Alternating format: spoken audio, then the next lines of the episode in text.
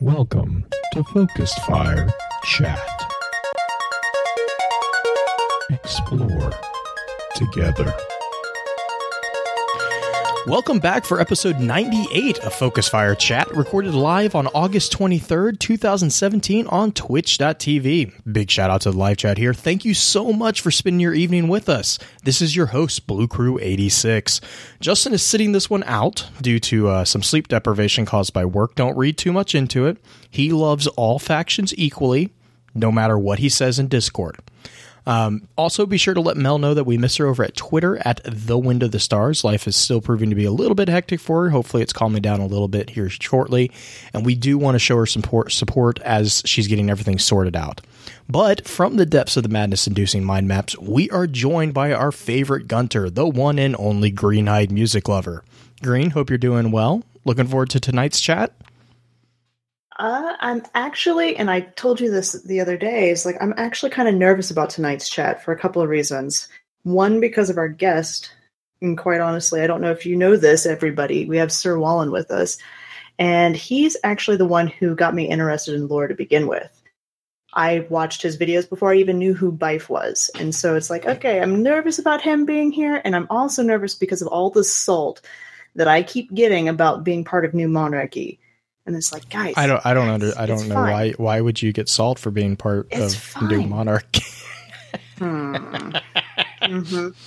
Probably because uh, Future War Cult's the only faction you should be a part of. well, oh, good. We're still divided. We still yes. got we still got an even division even without Justin. well, in the guest co-host spotlight tonight, we are joined by the man lovingly known as the lore potato of the infamous lore seekers, Sir Wallen. Wallen, how are you doing tonight?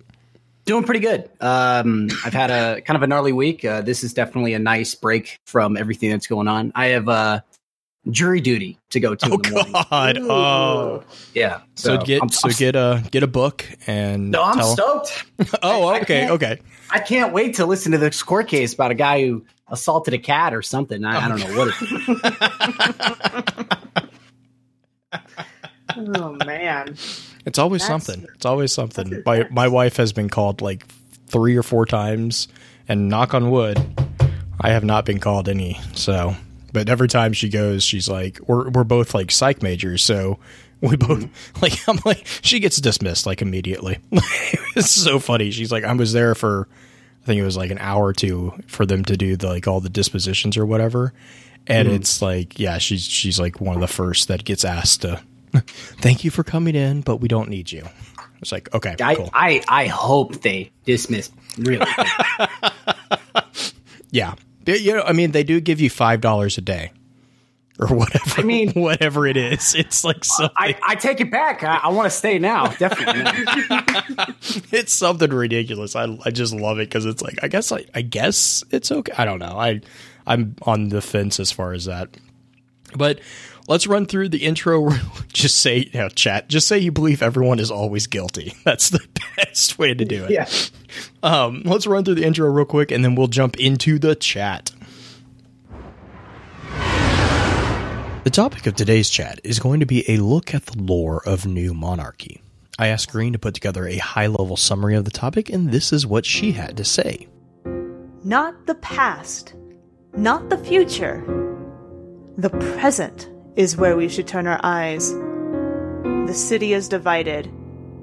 We must unite beneath a single will.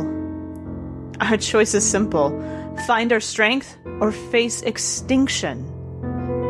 What rules us, those of New Monarchy, is our service to the greater welfare of the city. So speak with the voice of the people, or be prepared to face them. For a true leader speaks with the voice of the people. They will know you fight not for yourself, but for the people's will. And there is strength in unity. And a king of many will be the king of all. Because a finger can be broken, but a fist cannot.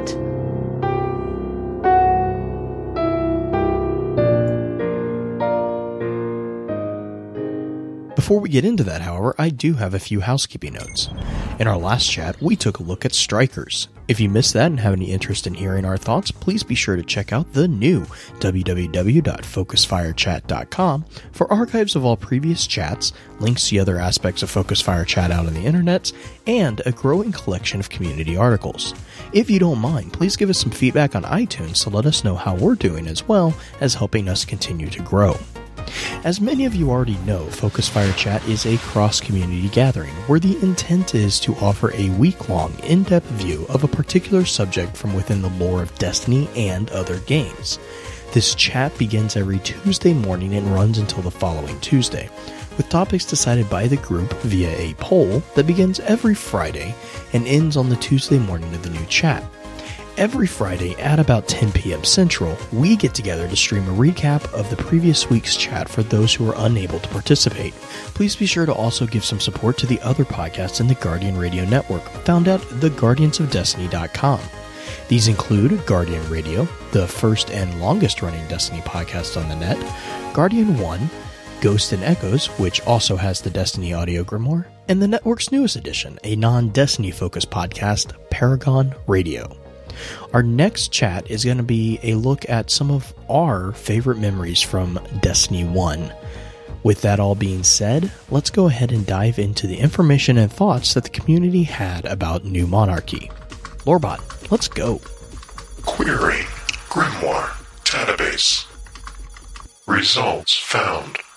Displaying on screen. Thank you, Randy. yeah, no, I don't. I don't do it the same. we just need. We need to record him saying that at some point. I think I just I think gone- at at this point we just need to record it and I just need to put it into the intro clip as part of the intro clip. Like could yeah, or as one of your little fancy buttons that you have. Mhm. Oh, that's a really good idea. Mm-hmm. We just kind of spam thank you, Randy. but since Justin is gone this week, it comes to me to kind of start everything off. And I think a good place to start off is like we normally do, talking about the factions, is who are the new monarchy? Like, where do they come from? What do we have in Grimoire for them? And so the new monarchy card that we have says, Hope will be born from the collective triumphs of the king and us all. And then later on it says, The new monarchy rose from the ashes of the faction wars with a simple, inclusive, guiding tenet. Together we rise.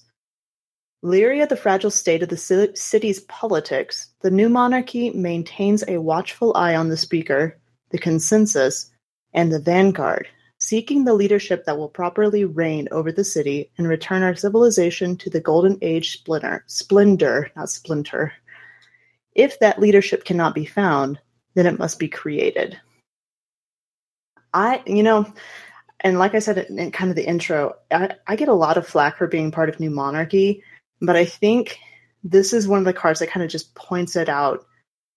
It, my reason why is that New Monarchy is it recognizes that there's a king in all of us in some respects, and it's very much so wanting to raise somebody up from the ground level and develop leaders, whether it be a single monarch, which they're hoping for, and if they can't do that, just to kind of grow a new monarch. What do you think, Blue? Um, I, I actually was looking at it, and so l- let it let it be known I'm a dead orbit follower. So whatever oh, no, there. Don't say. Um, yeah, no, no, not at all. Um, but you know, the cool thing about the new monarchy is talking about the the king in all of us philosophy. Um, if you look at the new monarchy logo, I, I was just kind of looking at this right before the chat, and I don't, I don't, I forgot. I don't know if I put notes in here, but I was looking at it, and it's actually it's it's a triangle, right? Everyone knows this mm-hmm. is a triangle.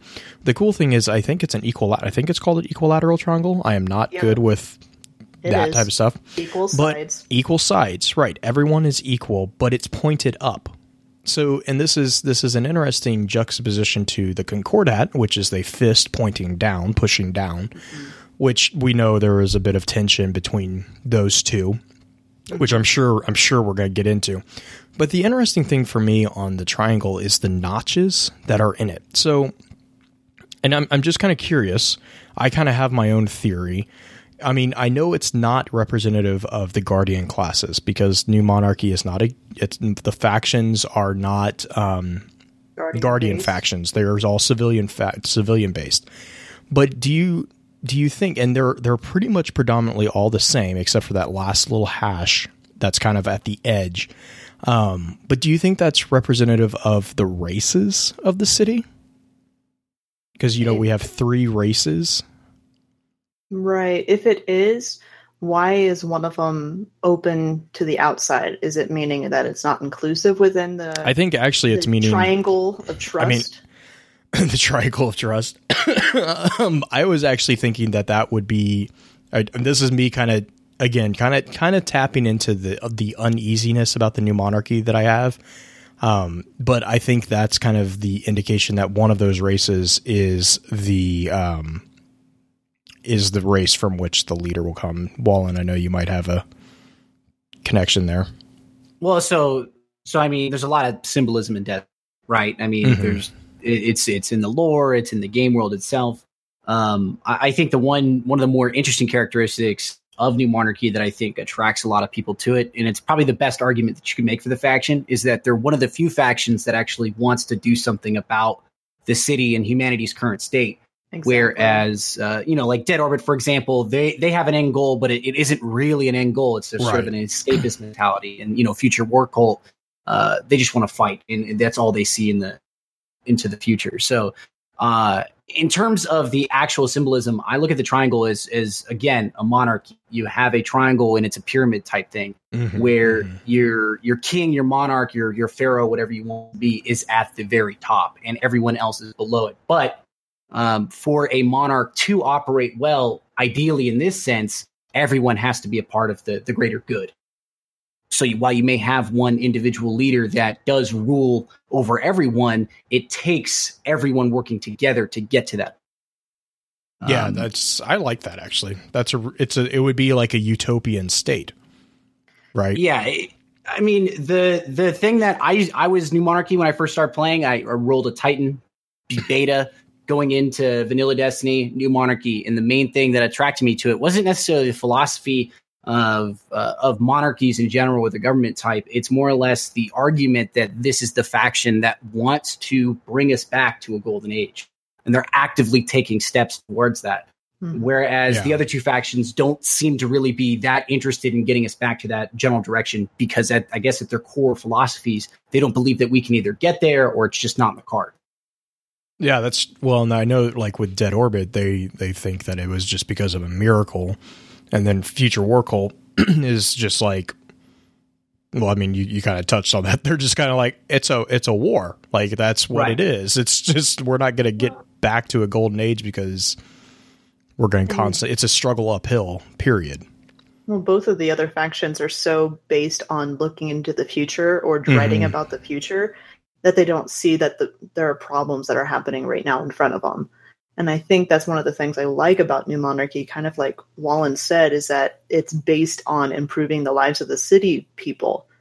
It's based on helping build them up. And yes, it helps us, but that that faction in and of itself is to help raise up some of the city and help them. That's that. Yeah, and I think I mean one of one of those really good examples is actually in the next card, which is talking about the representative of New Monarchy, Ex- Ex- Executor Hideo. he says, an upstanding citizen, Hideo was once known for his lavish gifts to children and the elderly. Since he moved from plasteel manufacturing to the new monarchy, he has been less forthcoming about his business and less free with his funds. But as one of the public faces of the monarchy, he speaks with genuine passion and conviction about the possibilities of a united future. So, I mean, I, I there's uh, there's so much stuff to unpack in that. Um, Yeah. I, I think that it's it's an interesting juxtaposition because he used to be very generous and then as soon as he became part of the new monarchy he became less transparent about stuff um Well, it didn't say transparent. well i mean he's become less forthcoming he's been less forthcoming about his business so i, I kind of took that as being less less open to what he's doing but i mean yeah he he became less um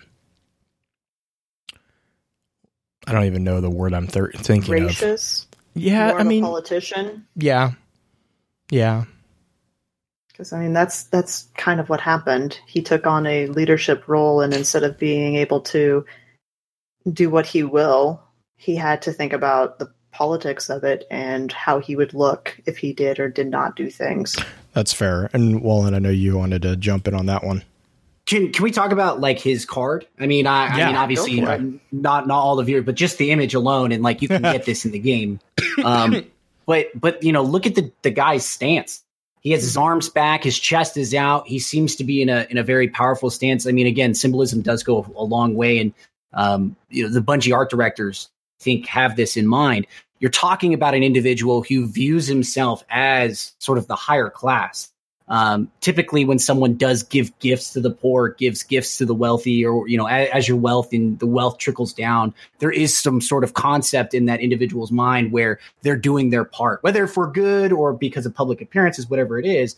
Uh, Hideo seems to really emphasize this point that he is, in a way, above some of this other stuff. I think in the card itself, it talks about uh, the possibilities of a united future, but in my mind, I don't think it means a united future in the sense that the consensus is united. I think it more or less means that there is only one faction, and that is New Monarchy. That's the united future. Everyone's united under that mindset. I actually would take it a different direction because I think New Monarchy is one of the few that is afraid of the Guardians, like truly and utterly. And we kind of talked about this a little bit in Dead Orbit and how they're not necessarily super wanting the Guardians to come with them with some of the things. They're using them to get information and things. I think New Monarchy kind of has that same flavor where it's very much so people based, city people based, not Guardian, and that it's trying to set up a government ran by the people. I mean, it is almost to a T a socialist setup in a lot of their tenets. And I know a lot of people are going to yell communism and stuff like that. It's, it's, it's, really, it's really, I don't think it is communism. I think that's pushing it a little too far. If anything, I think New Monarchy maybe has some. Uh, what did I put in the notes? I put it in the notes. Where was it? Uh, historical materialism, or Mhm. even um, like an elected monarchy type situation where it's still very socialistic and it's in and of itself. But I think that it has a lot of. It's for the people. It's by the people. And it's going to be people ran. I don't It- think they want to be ran by the consensus. Isn't there, uh, and, and correct me if I'm wrong at any point here, but my memory serves that there's a point there somewhere in the lore where Hideo talks about putting Zavala as the Mhm. head of the Yeah, Monarchy. yeah. He does. He does, but he- he knows that Zavala won't do it. Right, but it, but it's, again, I, I I think it goes back to that that sort of core concept of if it's not a guardian, and you know Zavala is a guardian. I, I think Hideo and the other factions understand post faction war that guardians are the primary driving force of humanity's future. It is not the the bread and butter uh, peasantry that are going to drive the humanity into a new golden age. It's going to be the people who are wielding the light. So while Zavala may never do it, and whether Hideo's intentions are to, you know, say he wants Zavala, but really something else, I think that uh, ultimately, New Monarchy legitimately means they want to put a king in power, but a uh, sort of an all-powerful good king, not the bad Louis the Fourteenth or Louis the Sixteenth Right. from history. They want a king that has the people's uh, ideas in mind. They want Yeah. a king that listens to the people. Um, and I think the other thing to to take for the other factions, you know, again going back to their their tentativeness towards the Guardians. I mean, Dead Orbit. When when you talk about Dead Orbit's attitude towards Guardians, I mean, you know, their base goal is to get away from Earth and get away from get away from the Traveler. Uh, so Guardians kind of, I mean, they're not. There is a limit to which the light will reach, you know, and so, and I think Dead Orbit's kind of just pragmatic about it. It's like, well, why would we why would we take them with us if they're not going to actually be of use after a certain period? Um, and Future War Cult, I think, uses the Guardians as they see them as weapons. You know, but but then again, Future War Cult sees everyone as weapons. They're just you know a better designed weapon. New Monarchy is actually you know, and we've kind of been talking about this. New Monarchy is concerned with the city and with building the city back into that golden age, and because of that, well, where's the city located? It's here. It's right below the traveler.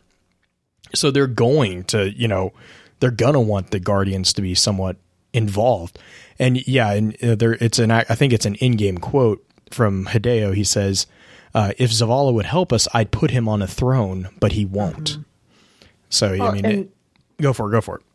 I mean, that brings us up to kind of the next item that we had on the the show notes is that the S thirty eight Regal Bearing, which is the New Monarchy Sparrow, Hideo actually says a monarch cannot simply be powerful. A monarch must also look powerful. And Mm. so the idea of having a guardian would definitely fit that. I don't know if there, we're going to be offered up that kind of thing because we do have some power within New Monarchy, or at least Guardians do in general. Maybe not the consensus or the Vanguard or the Speaker or anybody like that, but there's another. Can't remember which item it is off the top of my head. There's another item that talks about the oh, it's uh votes are in, which is the ship. Oh yeah, yeah, yeah, yeah. The votes are in. Yeah. The Guardians have spoken. New monarchy ships are being deployed to all voters. I mean, that talks about being a citizen that actually votes, that has a say, Well, which sounds very democratic. But so my so my only my only counterpoint to that is that there is a vote ship for every faction. Because Dead Orbit has a vote ship and Future World has a vote ship as well. right, so so I mean I'm just saying I'm my- just just just throwing that in there. You know, it's New Monarchy. That's not a unique thing to the New Right. Monarchy, but But my vote within, or my idea about that is the fact that the Guardians are the ones that help dictate oh, okay, okay, I got you. I all got you. the voters get a ship. I got you. whoever Yeah, the voter are, whether the voters are actual guardians or citizens or whomever. Which it's I don't know if citizens would have a ship. That's something interesting to think about. and Wallen, I know you wanted to jump in there. So uh, I think you know we you've got really solid notes here in terms of like historical governments that are really associated with a lot of this in terms of it. Um, the only thing that that I would like to add is if you look at Chinese history, um, specifically in the in the time of like the Warring States period, where you had like sixteen different kingdoms coming together, and um, you know this is the first time Buddhism was really coming in and, and Taoism uh, as religions really coming in. There was a talk about the will of heaven that a monarch or a Oh. leader had to have the will of heaven, and it was sort of this divine mandate that was granted by some higher power. Like a Uh, pharaoh. Yeah, right. And, and so in in this concept, it talked about the individual had to be uh, good. He had to be intrinsically good. He had to work for the people, work with the people. He couldn't be amassing his own wealth. He had to be uh, building up defenses or taking care of the poor and farmland.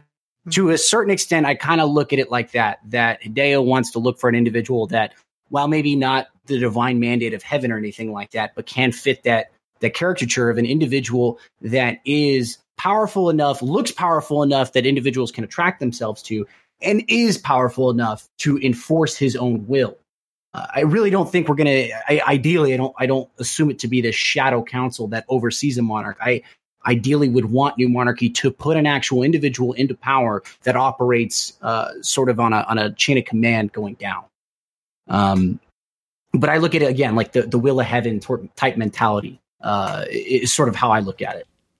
Yeah, definitely. The only thing that I would have to say about having it be like a traditional monarchy or like a um, divine right, because think about the Catholic Church, for example, which is probably my my closest relationship to this. Um, the Pope. The Pope is an elected official. He's elected by the the cardinal, all the cardinals and everything, and it's kind of a huge deal. But yes, he has kind of divine right according to the eyes of people within the church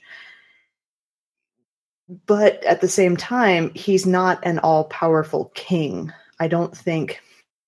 Yeah, first among equals, Blue said that in our chat. I don't think that the new monarchy king or the new monarch in general for new monarchy will be all powerful and have no have no bounds. I guess is it's not the right word, but like in Market the Initiative, which is one of the art- items in our second. We're getting kind of philosophy and who no- New Monarchy are all together. It talks about speak with the voice of the people or be prepared to face them.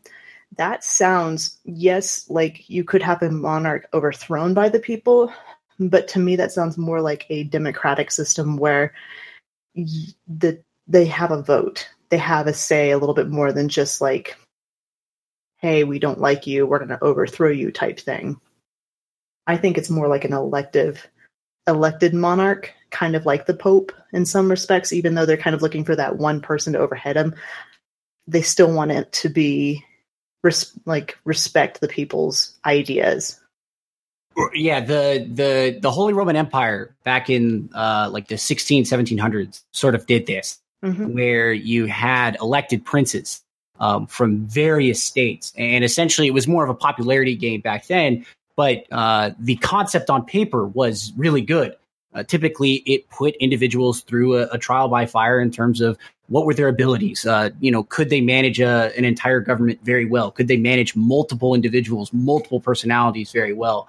For new monarchy to succeed in a system like this, it has to be an individual that a people can attach themselves to in a way where he commands respect, not just by being all powerful, but by being wise enough to understand that there are multiple viewpoints. I think that's why Hideo wants Zavala because in a way mm-hmm. Zavala is the voice of the vanguard. He is um, sort of our one true individual that kind of guides us in terms of our war path and where we should be going. He has Ikora sitting on his side, guiding him, giving him uh, like the spy master, and then Cayde's role is still to me clouded. I'm not 100. percent You're going to um, say court jester for a second. I mean, I mean, yeah, he's got he's got a serious face, can't you tell? I think I think I I touched on this in one of my lore videos. Uh, I, I think he hides his true self through that mm. mask of oh humor. yeah, comedy. oh yeah. You, you, know, yeah, he's not. That's not who he is. But um, I, I, think the one thing that we really didn't explore in Destiny One that sort of uh, doesn't hurt the faction lore, but it doesn't support it as well as it could is the consensus's relationship with the faction. Mm-hmm, I um, agree. Um, how do these factions operate in terms of the circle? We know there's a consensus. We know they have representatives that sit down and talk about the general nature of the city. Laws are passed, but what is the general power play? Who has the ability to to really control it? If I was to say anything, if there was a faction to side with in terms of restoring the city, it is probably New Monarch, uh, hundred percent, just based on what their philosophy is right now. The other two factions don't serve that general notion. Well, to talk about the the Vanguard mentors in general, going back to your point on Zavala being kind of the leader of them, which obviously he is, he's also the one who's most concerned about the city's safety. Ikora, she is she is concerned with it, but at the same time, she's very much so an intellectual and goes and does the spy master type thing, whereas Zavala is literally if it's for the good of the city, yes. And that's what you see in all the cutscenes. So I can see why Zavala would be the one that they look at to look to the most because of that. Um, yeah. more Master City Manager, Spy Network Research, Bounty Assigner, Scout. Cayde is more than just a bounty assigner. No, but that's what sorry, that's what he's predominantly assigned with. Like that's when if you look at a lot of the bounties on the bounty board and um the like even even with uh oh, I always mess this one up. Um Shadow Thief. So we know mm-hmm. like we know Shadow Thief and then um oh what's the one on Venus that was in vanilla? The really annoying one that you got to sit on the throne at the end. Oh. Winter's Run. Yeah. Winter's mm-hmm. Run? Yeah. Mm-hmm. So those both were f- directly from Cayde. Like Cayde is kind of it's kind of like Cayde is kind of the um Zavala is concerned with the defense and like within like the city and all this. Ikora is kind of the learning about what's going on about it, but then Cayde kind of seems like he's almost the person that's out beyond the responsible for the people who are out beyond the walls and being like, there's a threat, let's cut it down. You know, this is, you know, that's kind of his thing is he's kind of responsible for those teams of guardians that are that are beyond the wall in the way that he's like he's assigning resources in a in a kind of in, I mean it's not really like he doesn't have like the assignment authority that Zavala definitely has but he seems kind of like that type of person. He's the one that's like hey this is the bounty go get this guy you know the uh the not Winter's Run. Um, God, I hate strikes. Uh, the strike on Venus with the priest. That Archon just priest. Archon priest. Was that what was that? Well, anyways, that strike that's also Cayde. Cayde was the one that was like, "Hey, this thing got real." You know, he's the one that's kind of giving us this ins- this information and being like, "Hey, this is the next thing that we need you to do." Whereas Zavala kind of was like, he was more concerned with things domestic. I guess is the way I kind of view the the Cayde interplay also- with him. Cayde also has a vendetta sometimes. Oh yeah, well yes. Cayde Cayde has Cayde has a a um has a problem with separating personal needs from professional professional requirements. Yeah. Though sometimes sometimes his vendettas do kind of make sense. Taniks kind of made sense. I mean, Taniks killed Andal Brask, so Cayde was Right. legitimately a little pissed with that that individual. you Um, know, something that uh, Wallen said about the factions, just kind of how in D1 they really didn't go into too much depth about the faction interaction with the Vanguard or the Speaker, or actually anybody's interaction with the Speaker. I mean, really, guys, we I'm glad we have some knowledge that the Speaker is going to be pivotal at the beginning of D2. That's helpful, but um, we having not a lot of information about any of the factions it's really easy to take a gossipy stance for them because we don't have a lot of information about Dead Orbit or New Monarchy or Future War Cult. It's all very surface, I would think, which I think is why New Monarchy gets a lot of bad rap because you hear Hideo talking smack about everybody else, and it's like, okay, Gossip Queen, stop it, hold it, hold your horses a little bit. It's fine. It's like, God. Yeah, but the I think the the cool thing is that um, there is references that the you know Jay's putting this in in the Discord chat right now. There is, Dead There's- Orbit there's some- secured another area. The, but that's but that's what I'm saying. There's there's solid references that the factions are still fighting each other when Mhm. they're clearly not supposed to. You know, right. they they they should be at peacetime. They should be working i- i- at least towards a common goal or having some type of armistice, and, and it just it, it isn't happening. Um, so it's it's one of those things that I I think starts with the faction wars, goes to the Concordats uh, immediate dropout, and then the addition of, of the future war cult. These factions have not played nice with each other um, Mhm. in their entire concept. Before when Guardian were were called Risen, um, and the factions started coming about, these ideologies obviously are going to clash with one another. Oh Um, yeah, yeah. Well, it's the same. th- I mean, there's a bunch of people in a trapped area within a wall. Of course, they're going to have disagreements. You can you c- just find a bunch of toddlers essentially in a playpen and gave them Legos to throw at each other. that so- totally never happens. I don't know what you're talking about. Oh, I, yeah. I'm giving your son Legos next year.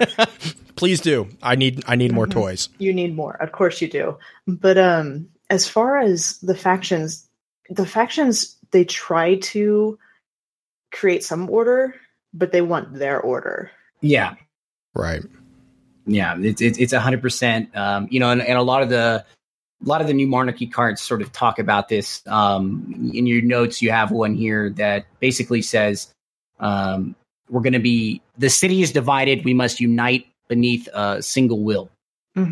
uh, you know, heart of the order. And I think it it does again speak to the fact that New Monarchy really does understand, and to an extent, they are right that a divided uh, unity, if you can call it even a unity of factions or a, a, a congress of factions coming together, not really deciding on anything, is not going to get us anywhere. Uh, you know, and foreshadowing into the story of Destiny 2, it's very clear that these factions and their petty warfare really hasn't done anything Mhm. now they no longer have a city uh, to fight over and squabble over. And so it raises the question, at least in my mind, when I came into this podcast, uh, what are these factions going to do? Are they going to use this opportunity to really take power and say that the consensus in the Vanguard failed? Or are they going to drop back and be like, well, maybe we need to work together? Uh, personally, I hope for story's sake they take power because it again gives gives players new reasons to to go after it. Well, don't we have kind of that that trailer where you see some people of the city taking up arms? I mean, we have the card, the dodgeball card, where we're teaching children how to actually fight a battle in some respects, even though it's dodgeball. with Right. Zavala and them.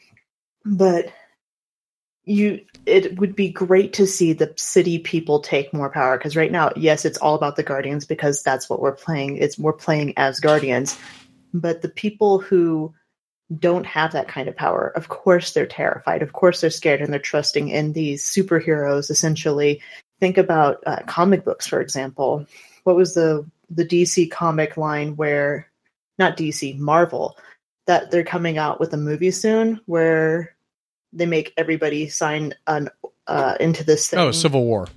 No, Yeah, wait, Civil War. isn't it? That was a Where terrible arc, in- but yes, it was. A, Mm. that was um, that was the Captain America movie. Right, and you have that in um, X Men too, where all Yes. the mutants have to be registered. Yeah, It's yeah, yeah. That was that was the. um nah, I just blanked on it, but yeah, that's also. Well, no, it was a, it was uh it was it was X Men like first class or something like that, Mhm. right? Yeah, Where yeah. they yeah it was one of the X Men movies where all the mutants had to register to the government and uh you know, Oh they yeah, yeah, yeah, down. yeah, yeah, yeah. That's right. The Sokovia Accords. Thank you, Contraband. Yeah.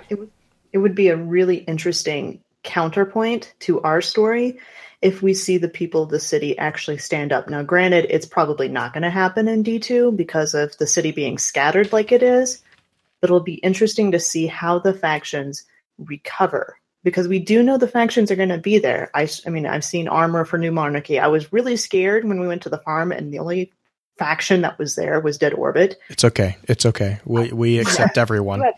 You have- oh, you have no idea how terrified I was about that. I was like, no, that's the one I don't want to go to. I don't mind Future War Cult. I just don't want to go to Dead Orbit. But um, we know that they're going to be there. So how they're going to play a role in Destiny 2 is going to be interesting to see how they pull the city people because it is a faction of this it's factions of the city people yes, Guardians are a part of it and they help with resources, but how are the people of the city going to stand up after this destruction that's going to happen because of Gary? I mean, I, I, I think it's a good question. I, I think it, it, it really does come down to um, hopefully they're explaining a little bit more of the, the city because, you know, in Destiny 1, you are disconnected from the entire experience. Um, so ideally, we do get an opportunity to f- legitimately see civilians and fight for them or have some reason to fight for them beyond the threats outside of the walls. Yeah, and I, I just to go back real quick, I liked I liked the I, the the conversation that you guys are having about the factions and like how they how they are constantly like bickering at each other. I think it was I think it's the best word for it. Um, Yeah. because they they really are. They're just constantly bickering. But I mean, the thing the thing that to me always kind of makes that make sense and not really not be something that I'm not really surprised about is the fact that you know like these are not the only factions, right? We know that there are, and it, this kind of goes back to the not having a lot of lore about the factions because everyone kind of, if you're just diving in, you kind of just assume that these are the only factions, right? These are these are the only factions city. Well, that's you know it's not. These are actually just the major factions that have been elevated into the consensus. And I've always kind of are the- viewed. Oh, go for it. I it's like I think these are the only factions that have gotten in with the Guardians.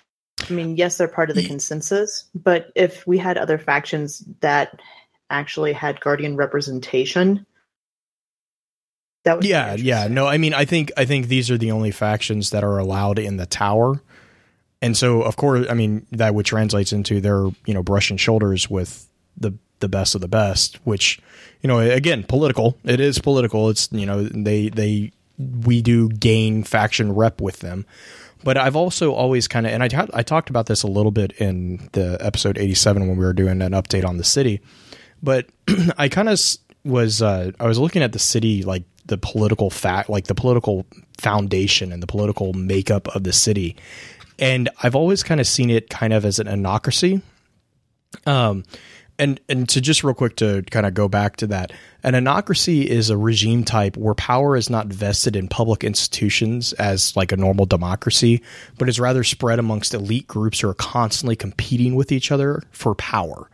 Um, So, and and the so it's so it's basically faction wars is what it is. Um, but the thing is, is that anocracy is not surprisingly the least resilient political system to short-term shocks.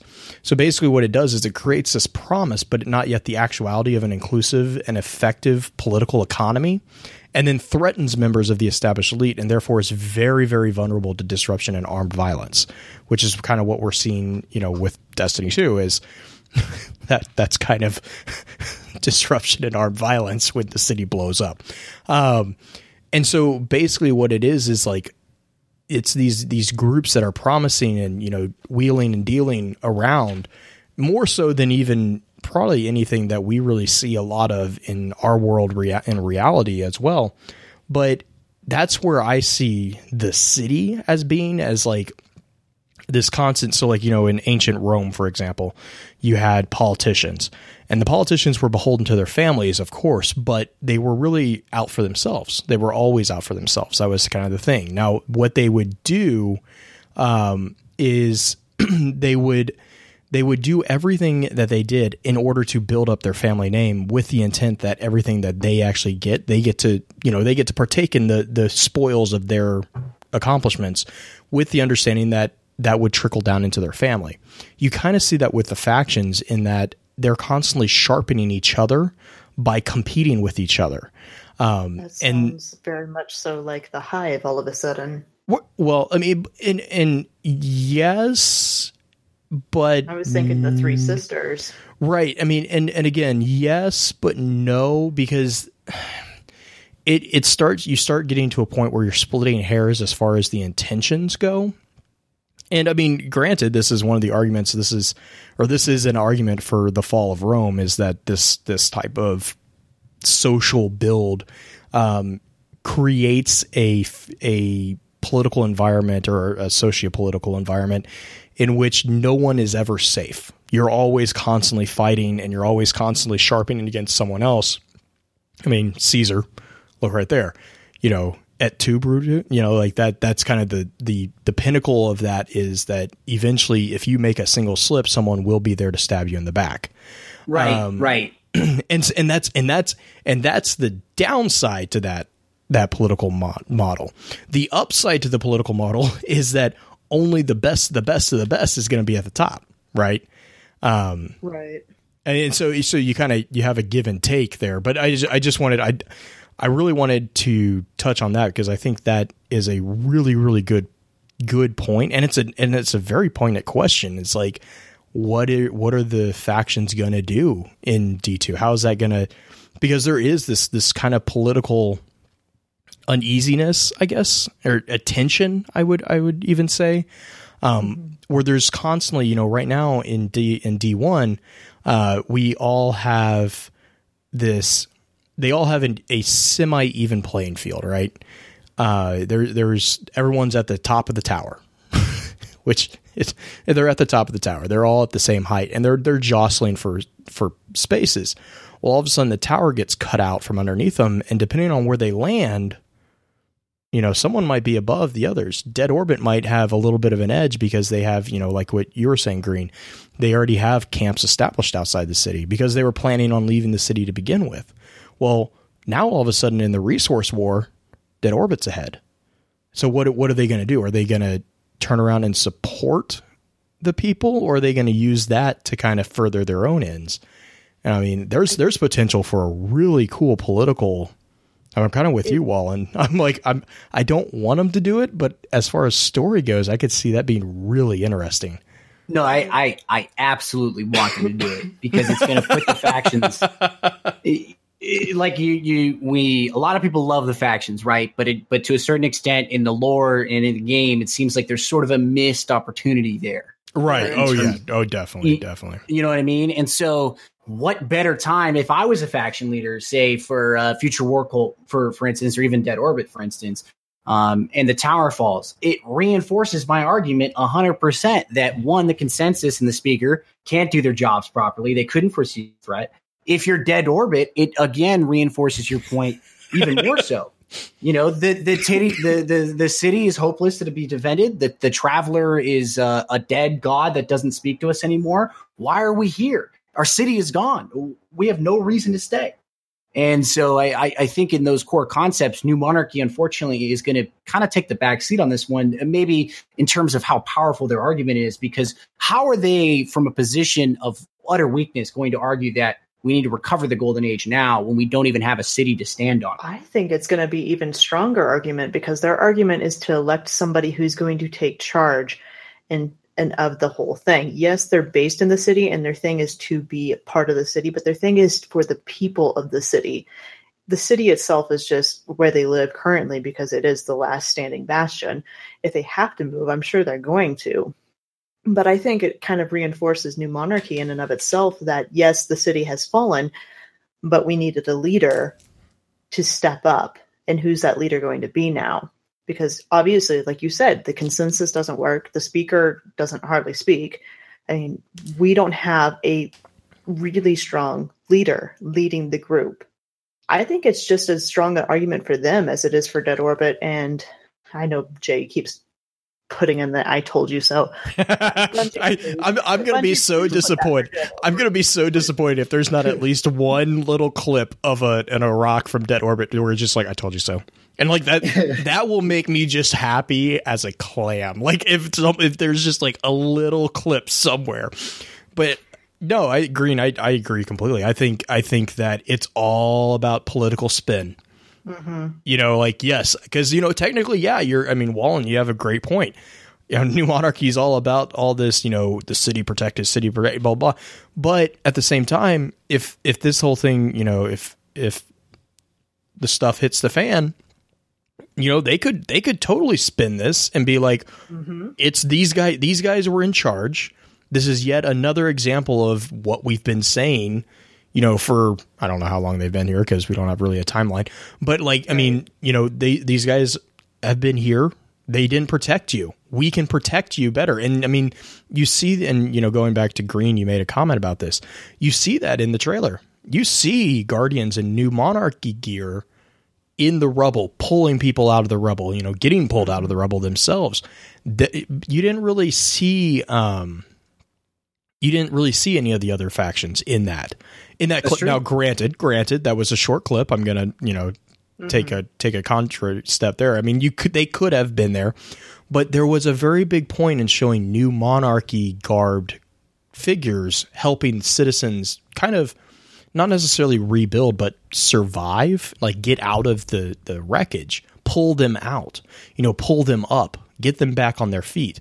Um, you know, if they, I mean, again, political, if they do the right political spin, they could come out ahead, even though they might not have the resources that, you know, Dead Orbit or Future War have because of just well, coincidence their whole idea all their all their bounties and everything has to do with reclaiming golden age tech or wanting to rebuild mm-hmm. golden mm-hmm. age tech so it makes sense that they will argue that hey look the guardians didn't like yes they're powerful yes they can help us but they didn't protect us from everything maybe we need to try to build up our golden age type technology again yeah well, I, I mean you guys both make some some pretty solid arguments. Uh, I definitely see the potential. I, I think again the only the only like core thing that I I want to see happen in Destiny Two is factions take more of a front seat. Oh, Honestly, yeah. I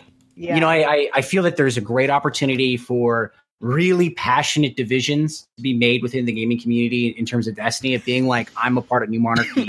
yes, you, you, know what I mean. It, it's hey, it's a hey we now. have we have watches at GameStop, so you know something's happening. I so, want one of those. Pinch, don't you listen to that. um, I did. I did want to say too, with you know, kind of transitioning a little bit into the philosophy. I think that's kind of where we're going um, it kind of to me feels like part of their reason for their uneasiness towards the speaker, and this is just me, but I read them as kind of being like pushing for an industrial revolution, you know, kind of like the the because uh, they're they're very um, industrialist. They're very you know in the city plasteel makers, the fabric makers, the textile factories, you know, all this stuff and then like you have like the speaker and the guardians which you know in if you hold those up there's a very kind of clear parallel with um, secularism and then kind of a theocracy or you know kind of a more religious type thing. And I mean, I'm I'm not. I'm, this is a kind of a dangerous line that I'm dancing, but I see them as wanting a separation of those two. And I see them as kind of like that's kind of where I get the feeling for at least for me for the executors, um, they want to put more of the industrial industrialist in charge because from an economic standpoint, and I mean, and look at their ship. Um, what is it? The Visible Hand, which is a clear nod to uh, to to economics. It's it's an economic policy. I mean, that's that's to me they they kind of want to to emphasize economics and real quote unquote real uh, stuff, whereas the speaker and the guardians are kind of more of the mystical aspects. And Wallen, I know you had something. so, so I, I, I think you're spot on. You're talking about a faction that, if their primary goal is the restoration of the Golden Age, you know, pr- prior to any type of political structure they may put together, uh, the only way they can do that is by putting people in power that are going to be pushers, that are going to be changers, mm-hmm. that are going to be reformists. Sounds the, very capitalistic of them. Yeah, yeah, yeah, yeah they yeah, yeah. they want individuals in power that are going to do the most good for the entire whole. And if that's strengthening the economy, which definitely needs to happen, especially uh, in a time of war, you need resources coming in, especially if we're trying to retake the city or build the new one. I assume we're going to try to retake the city. Uh, it, it comes back to the core concept of if the new monarchy is going to be the faction that people turn to in this time of need, they have to showcase that. They have to show that they are not dead orbit. There is no running from this fight. They are not the future war cult where their only concern is to fight, fight, fight. There mm-hmm. needs to be a government structure that protects the people, builds them up, but at the same time, it needs to be moving forward. The consensus very clearly doesn't showcase that. We don't move anywhere. yeah, I see what you got. Okay, uh, yeah, I just wanted to. So yeah, I just wanted to go back real quick. The Visible Hand is actually a nod to a a book. Well, I mean, I'm I'm assuming this is the nod because it's kind of verbatim what the book title is. It's The Visible Hand: The Managerial Revolution in American Business that was written in 1977 by Alfred D. Chandler Jr. Um, and it's actually an argument for the. I think it was the argument. Against the invisible hand of the market by Adam Smith. I'm trying to remember that off the top of my head.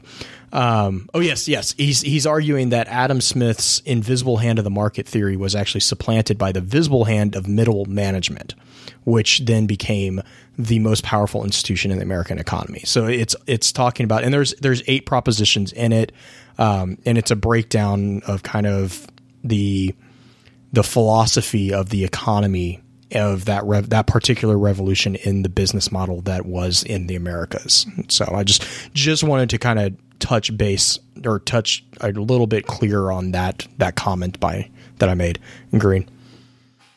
Uh, kind of going to spin a little bit away from this, but kind of tag it a tiny bit. You're talking about American type capitalism and just the just the economics that we have currently, our current structure. One of the most interesting things I found when I was digging into different types of monarchies was the elected monarchy type concept, which I kind of went over a little bit earlier. There's a lot of famous examples that we have of the elected monarchy style. I mentioned the Pope earlier for the Catholic Church. Star Wars, it's the Naboo system of government.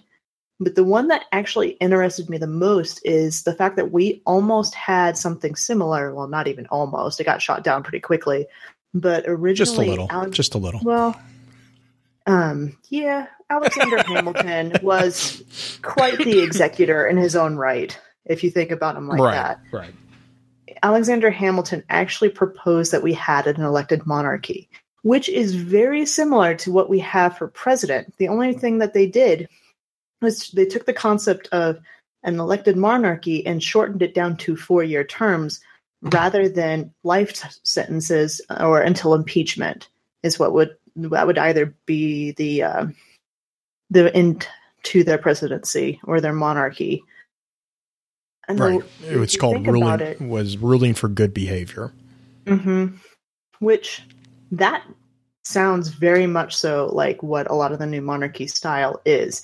They wanted an elected monarchy, somebody who can lead them through, not somebody to cycle through all the time. They want somebody to be steady unless they need to be taken out by impeachment or by the people or whatever. I, I just thought that was a kind of an interesting tie into our own American history. And if you're an Alexander Hamilton buff now because of the musical, you're welcome. Oh, there's a musical? I haven't heard of that. Oh, I'm going to slap you. Sorry, I, My wife- I had I had to do that one. Like that one that one was too easy. My wife made me listen to that soundtrack all last summer. I would slap you. Hamilton's the guy who uh, won the duel, right? Like challenged. Was, was it? Uh, j- he did he did he lose? He it was uh, Van Buren, wasn't it? Beat beat Van Buren in the duel, something like that. I don't Um, even. Hmm. There's a lot of issues with Alexander Hamilton. just, just what? Just a few. There wasn't any controversy about him at all. What are I mean, you talking about? music. I mean, you're talking 200 years. You know, the the day and age of the time was a lot different. You know, you- Right. trial by combat doesn't exist anymore in, in our time. You know, I think you, he you can't lost. challenge. them. Did he? Did he? Did he? I'm do- not. I'm digging through my notes real quick. Yeah, he may he may have lost. But Are uh, you seriously arguing this? I'm not But- arguing. I'm gonna go look it up because now I'm curious. Yeah, he lost. He died. um, yeah, I- Vice. I, I think I think Hamilton's strongest thing, and really the, the founding fathers' strongest thing, is is wow. You know, some of them were uh, agrarian, some of them were centralists, most of them were national. You know, they believed in a very strong government. And New Monarchy is sort of that that idea in uh, a sci-fi spin. They want a strong centralized government with a leader on top that is either elected or put into position that can be all powerful, but at the same time has an ability to manage government effectively while continuing to push people forward. I think the the number one thing that I I can see a lot of people siding with New Monarchy is the fact that uh, the other factions don't push us in a good direction that benefits all of humanity per se. Um, Dead Orbit, to an extent, I think there is a benefit there. It- it- there's an argument to be made, at least. Future War Cult is debatable, but New Monarchy really wants us back in terms of a, a golden age. And for them to be able to do that, they have a very solid government structure, at least in, in sort of the grand scheme. To be really fair, though, it's not like democracy No. um, is the end all be all in terms of governments. It- It's just one of the best ones that humanity has come up with so far.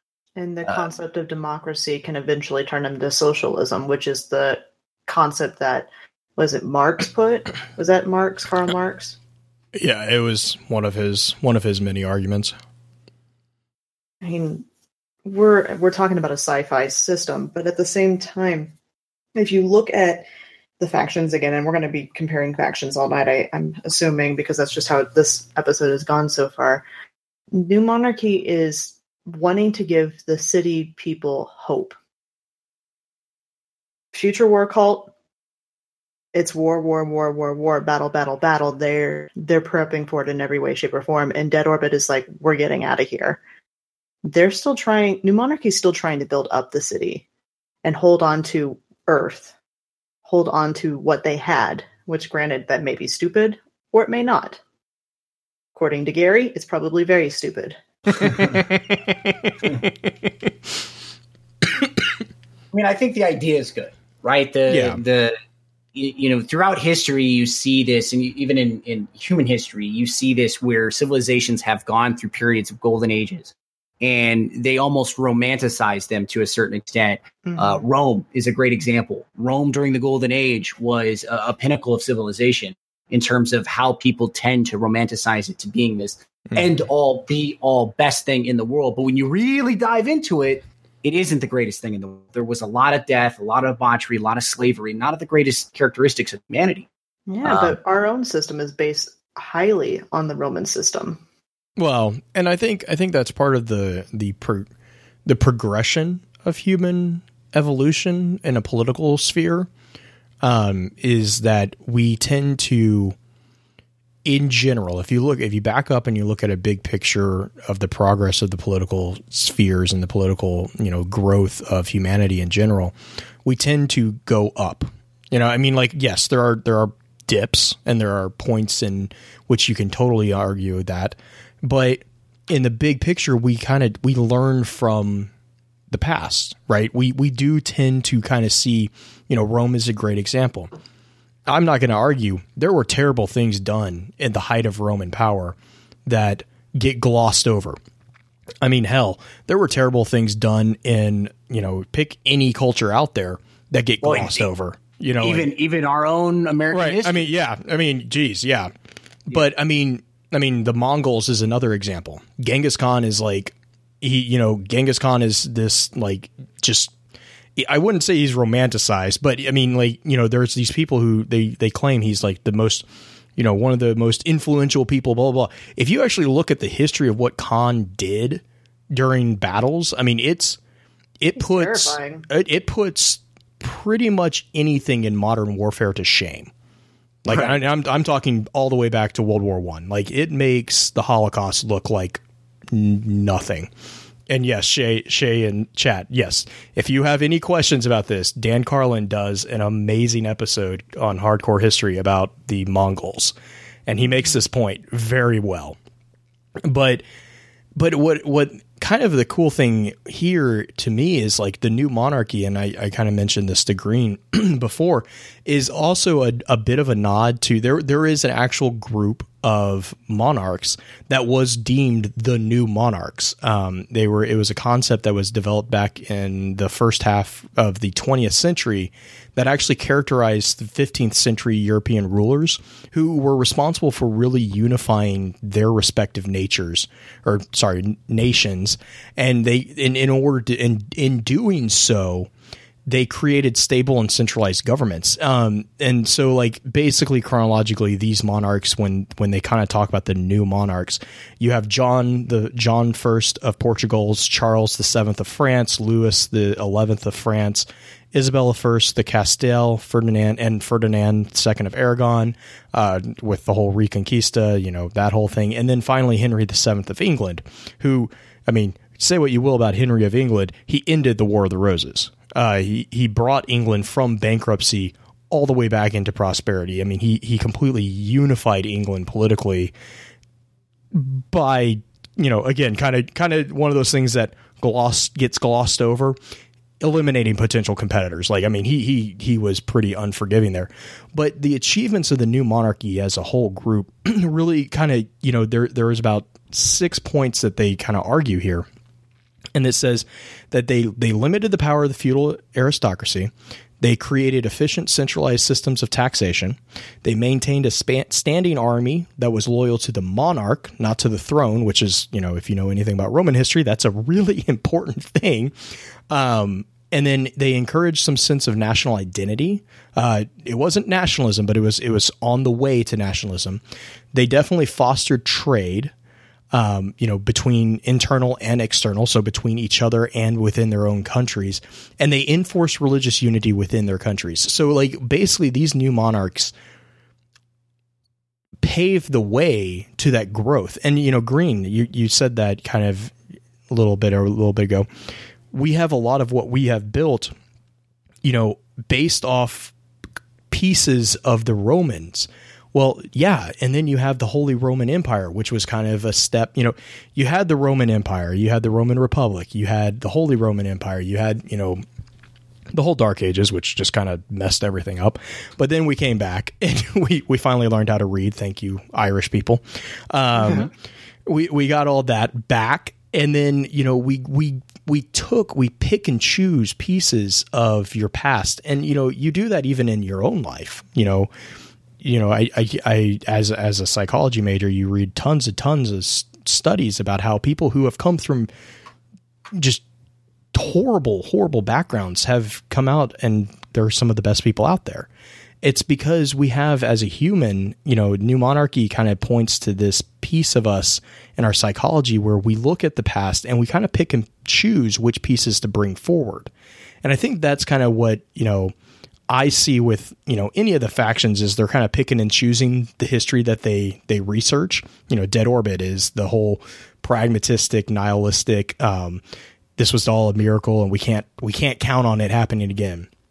Future War Cult is like, oh crap. Like we we thought it was bad before. It's just gonna keep getting. It's either gonna stay the same or it's gonna get worse, and we need to prepare. And New Monarchy is is kind of that going back and saying, look, this is where we were. We got knocked down, yes, but we can rise again. And so I think in their own way, each faction is very positive in the way that they want they want to help, but it's just the means of helping that I think is completely different. Green, I know you you have something in there. Yeah, I mean it's just talking about how we kind of New Monarchy has a very patchwork structure mm-hmm. Based off of a lot of things that we see modern day politics and whatnot. But you have to think about it. We were almost completely wiped out in the Dark Ages. Like humanity was nearly wiped out, except for a few survivors who ended up traveling to like the city, what eventually became the city, or the European Dead Zone area that we know about. It's interesting that as a tribal, if you think about how tribal structures build and how tribal politics work, you always have the strongest leader leads the group.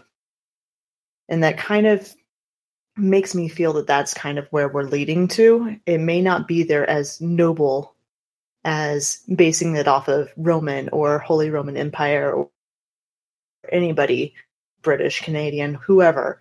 I don't think it's necessarily that because if you look at some of the quotes from, oh, what's his name, the Cryptarch guy, Rahool, where he talks about Plutarch and all these ancient ones, they don't know much about our actual history.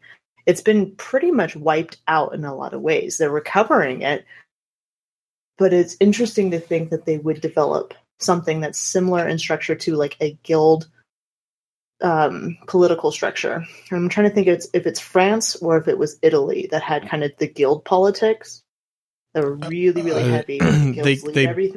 They kind of both did, but Italy was much more cutthroat about it. Like, I mean, medieval Europe kind of had a guild structure within the feudalism of it, but Italy was definitely you had families and houses much more prevalent. especially especially in what's that? Was it was it based off of the families or was it based off the merchants and the guilds kind, and the glass blowers and stuff like divided yes. up by that? I mean, yes, in the way I mean, it's kind of a chicken egg thing because the families kind of like like bankers, right? Your family would be a family of bankers. So mm-hmm. your family would be a family of fur traders or of I mean, pick pick a profession. That's really kind of what it was. Mm-hmm. Um, so your family was known for a specific trade, and that trade would then allow you know a certain amount of prestige. Like obviously, bankers, especially in Italy, bankers were somewhat respected and they were very powerful because that was kind of they they knew what they were doing and they were politically very very acute like very very aware of everything by the nature of what they were doing at that time. Um, and then like you had, I mean, like traders and, and, you know, not trade, not traitors, traders, um, who would travel the country and even outside the country. And those were also, that was also kind of the, it, it, it yes is the answer. Mm-hmm. Um, it was, it was based in family and business because the family, were the business? Were the business and the business was the family. Now you also had a that's where a lot of like political marriages between families was a very big deal because you could have someone kind of jumping businesses or marrying into businesses and merging businesses. That's where you get that political aspect of marriages um, was especially especially in the financial political families. That was very very much a very common thing. So speaking of kind of the like a fiefdom types thing. New Monarchy doesn't have anything relates to a, a fiefdom or a fiefdom that I can think of. Can you guys think of anything that does that? I mean, I, I just I just don't think that there's enough information really in terms of their government structure beyond it being a, a monarchy, and you know monarchs are typically tied to feudalism. Um, beyond that, I, I, don't think that there's really enough information to really say what is the closest correlation in terms of uh, what these guys are, are about in their government structure. Ideally, that's explained a lot more in Destiny 2. Um, I, I hope we get more information. The one thing that I've always had an issue with Destiny lore is that there are a lot of great things that you can pull from, but a lot of it you're inferring. You, you're not Right, really basing right. it on any concrete thing. And while it doesn't mean any type of idea is necessarily wrong, and the passion behind it is is excellent. I, I think it's one of those things that if we did get a very concrete, this is what these factions are, this is who they're backed by, this is what their ultimate goals are, and not sort of be this um, very subtle information that's being dropped at us. I think we're going to have a much clearer idea in terms of uh, what faction means what to us personally. Yeah, and I, I'll agree with that. I mean, I think the closest, excuse me, the I mean the most concrete thing. I I think of all the factions, the new monarchy kind of has some of the most concrete because we actually get the tenets of the new monarchy. Um, Right, we haven't whereas read those yet. Well, I mean, and the only reason I bring them up is because like we know that the fact the other factions have tenets, but we don't know what really they are. They like Dead Orbit. We know like they they have the one the one tenet that I'm. What is it? Out. Uh, our future lies out beyond the stars, or out out among the, Orbit stars. One. Um, yeah, and then uh, Future War Cult is basically you know war without end. But I mean, is that the only tent? Like we don't we don't have like a listing of tenants. Whereas with the New Monarchy, we we do. We have that in uh, Ghost Fragment New Monarchy and Green. I'm gonna tap out because my throat's about to die. Okay. Uh, Ghost, Mo- Ghost Fragment New Monarchy. The seven tenets of the New Monarchy. 1. To secure our walls against the enemy without. 2. To secure the rights and liberties of every upstanding citizen. 3. To sponsor the sciences of the city and to salvage the ruins beyond, so that our golden age might be reborn. 4. To support the guardian orders by leading the logical 5. To support the natural harmony of the city and to actively dissuade any group or individual that might disrupt that harmony. 6. To hold all individuals, compacts, and alliances to the highest standards of productivity and right behavior. 7. 2. By vote of the consensus, abolish the consensus and transfer ultimate power in order that the rights and liberties of all citizens be secured to a single sovereign of unimpeachable character. Okay, so I know that number seven gets flack. That everybody says that that that's a, like a communism thing, or like a that's that that's that that's that that just proves that they're evil and they're just trying to take. I don't think so. I I think that yes, it's it sways the fact that they want somebody to take charge and lead, but I don't think it means that they want them to be all powerful.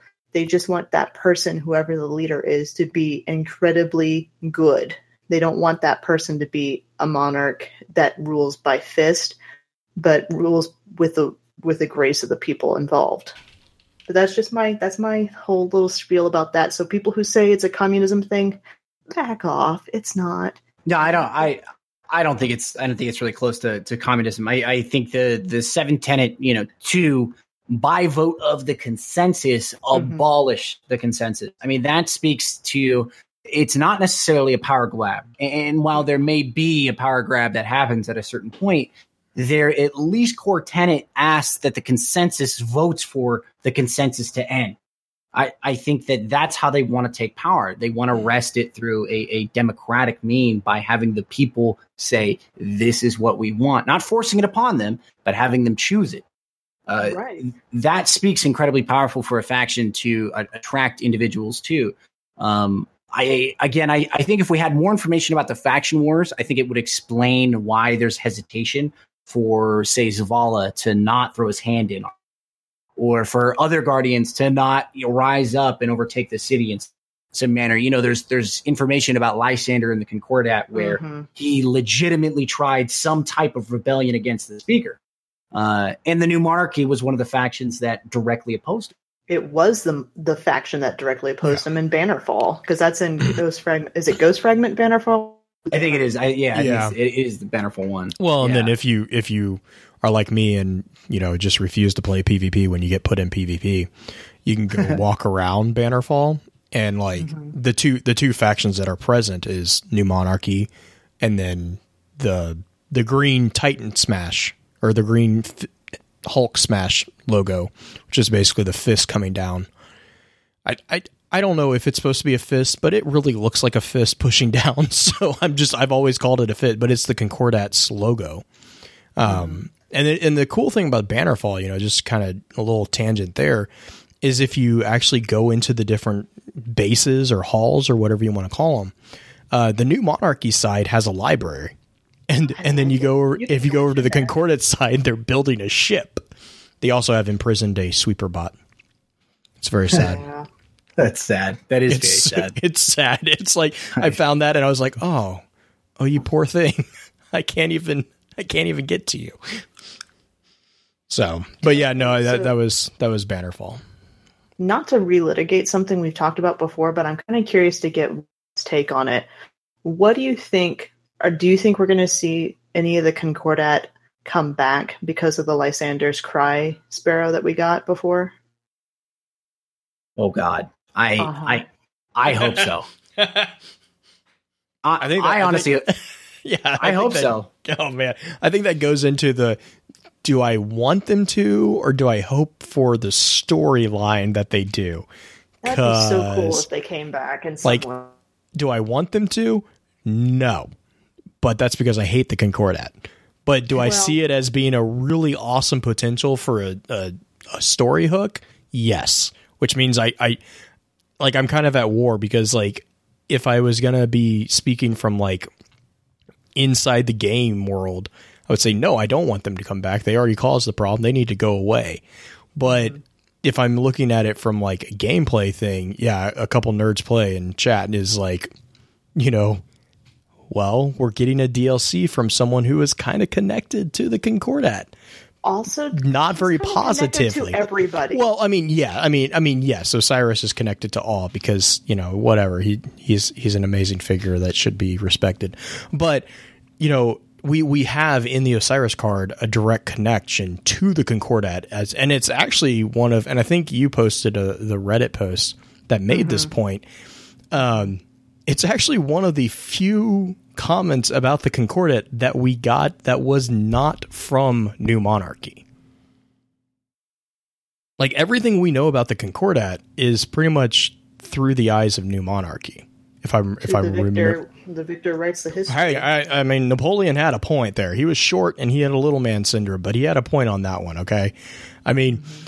And so and but I do I did find that kind of interesting because I mean it is kind of though one of the arguably and we, I mean even that is from the speaker's point of view, so we don't really I couldn't say it's unbiased, but you know everything that we know about New Monarchy is from propaganda, or everything we know about the Concordat is from the propaganda of New Monarchy, and even Ikora Ikora even made a comment about how if she had if she had her way, it would not be it would like be struck from everything. Like she doesn't want even the name of uh was it Lysander? Uh, was it just the name of Lysander, or was it the name of the the I can't remember, but Ikora has a comment about how she would even want his his reference struck completely because Who she doesn't have want we had that happen to in Destiny lore? the awesome Sunbreakers. Well, not only them. They've it's Well- happened to quite a few people. No, Chris. Oh, Chris. No, Chris.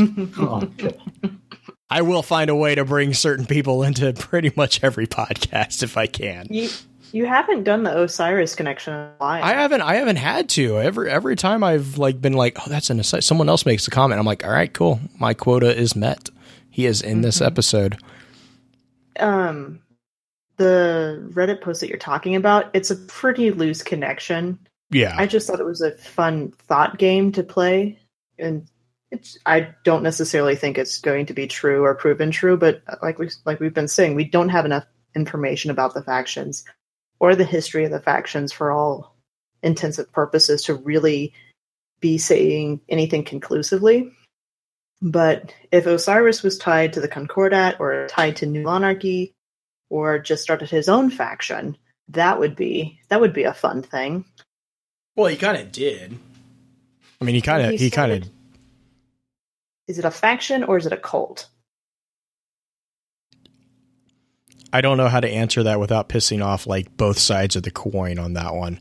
Uh huh. Uh huh. That's why I asked it. Yes. You know, we've kind of been talking about this a little bit.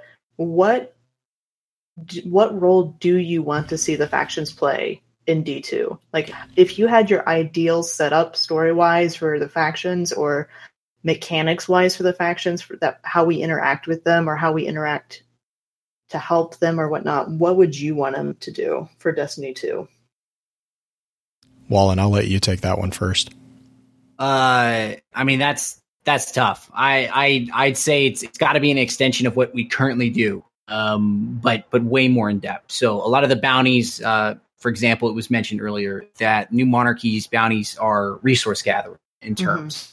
Um, some of the future war cult ones are, are the same. They all sort of share the same similarities in terms of you uh, side with one faction, and typically you either gather resources, take out this target, do something.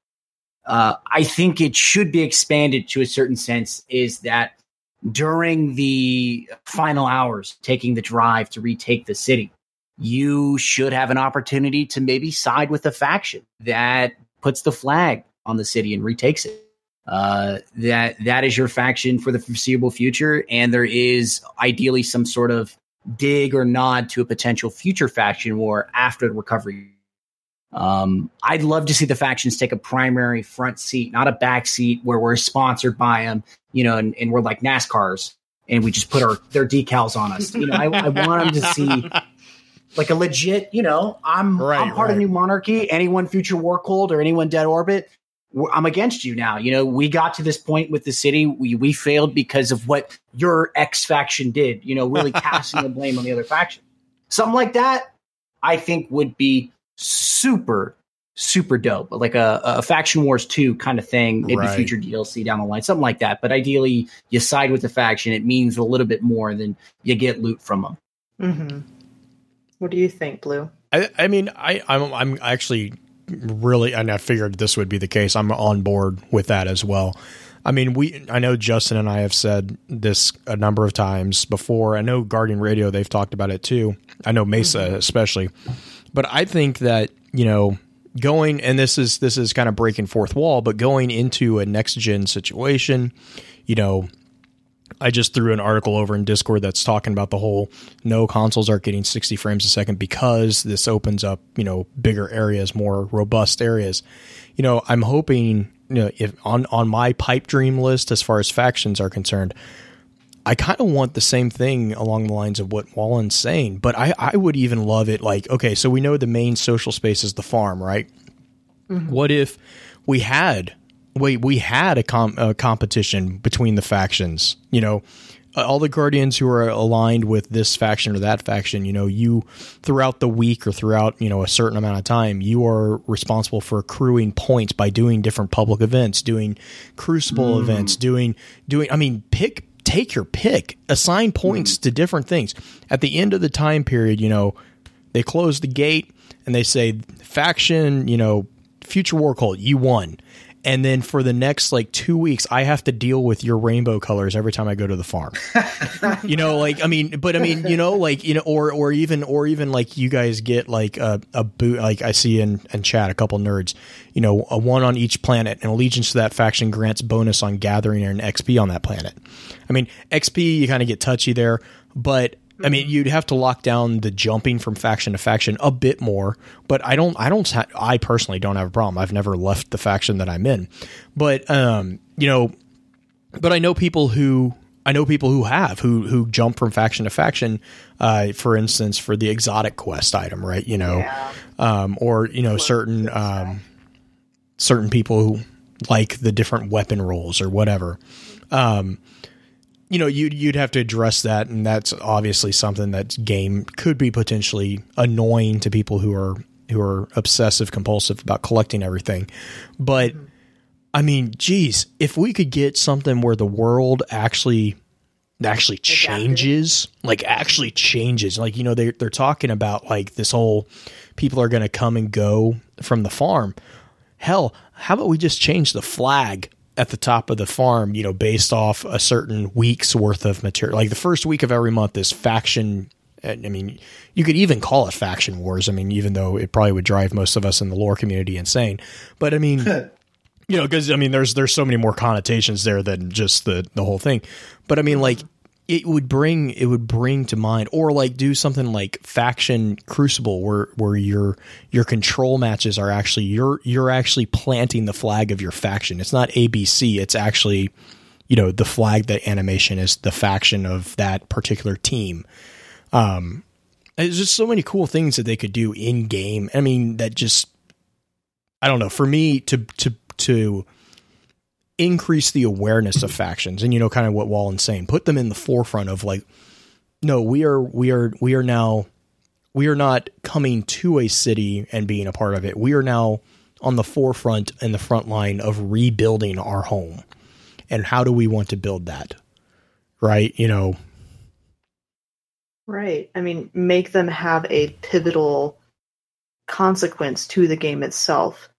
Granted, if everyone's kind of divided up in factions like they tend to be right now, it will kind of be a balance with everyone doing things. But having a faction war, see, I have mixed feelings about having faction wars where it's like, oh, literally competing against each other, because I I feel that that's kind of a in some ways against what Bungie wants us to do because I think Bungie wants everyone to kind of eventually, even if it doesn't happen in D2, they might do a faction war right now, but eventually have everybody kind of re come together in kumbaya at the end because that seems like a very Bungie thing to do. Like, hey, yes, we have our differences. Let's hug and make up. And now I'm starting. I to don't, I don't want to. I don't want to hug but- and make up, but I can see them coming back and being like, "Hey, I, I'm not."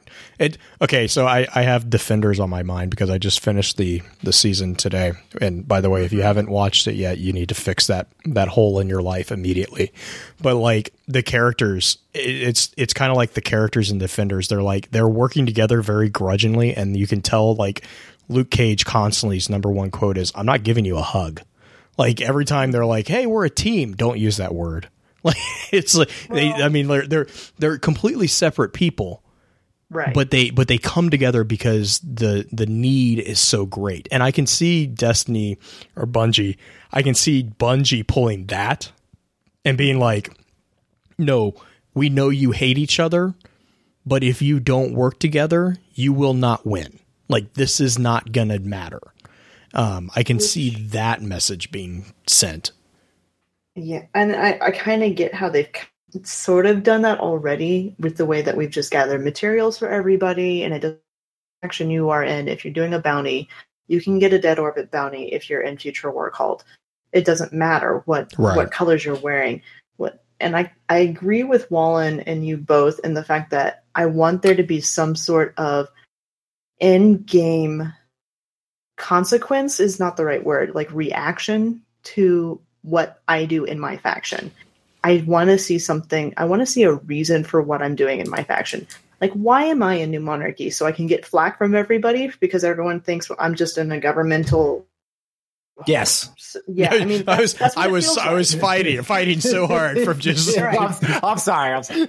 no, no, no. I get it. I mean, that's kind of the reason why I've dreaded tonight because we don't see the good that our faction does.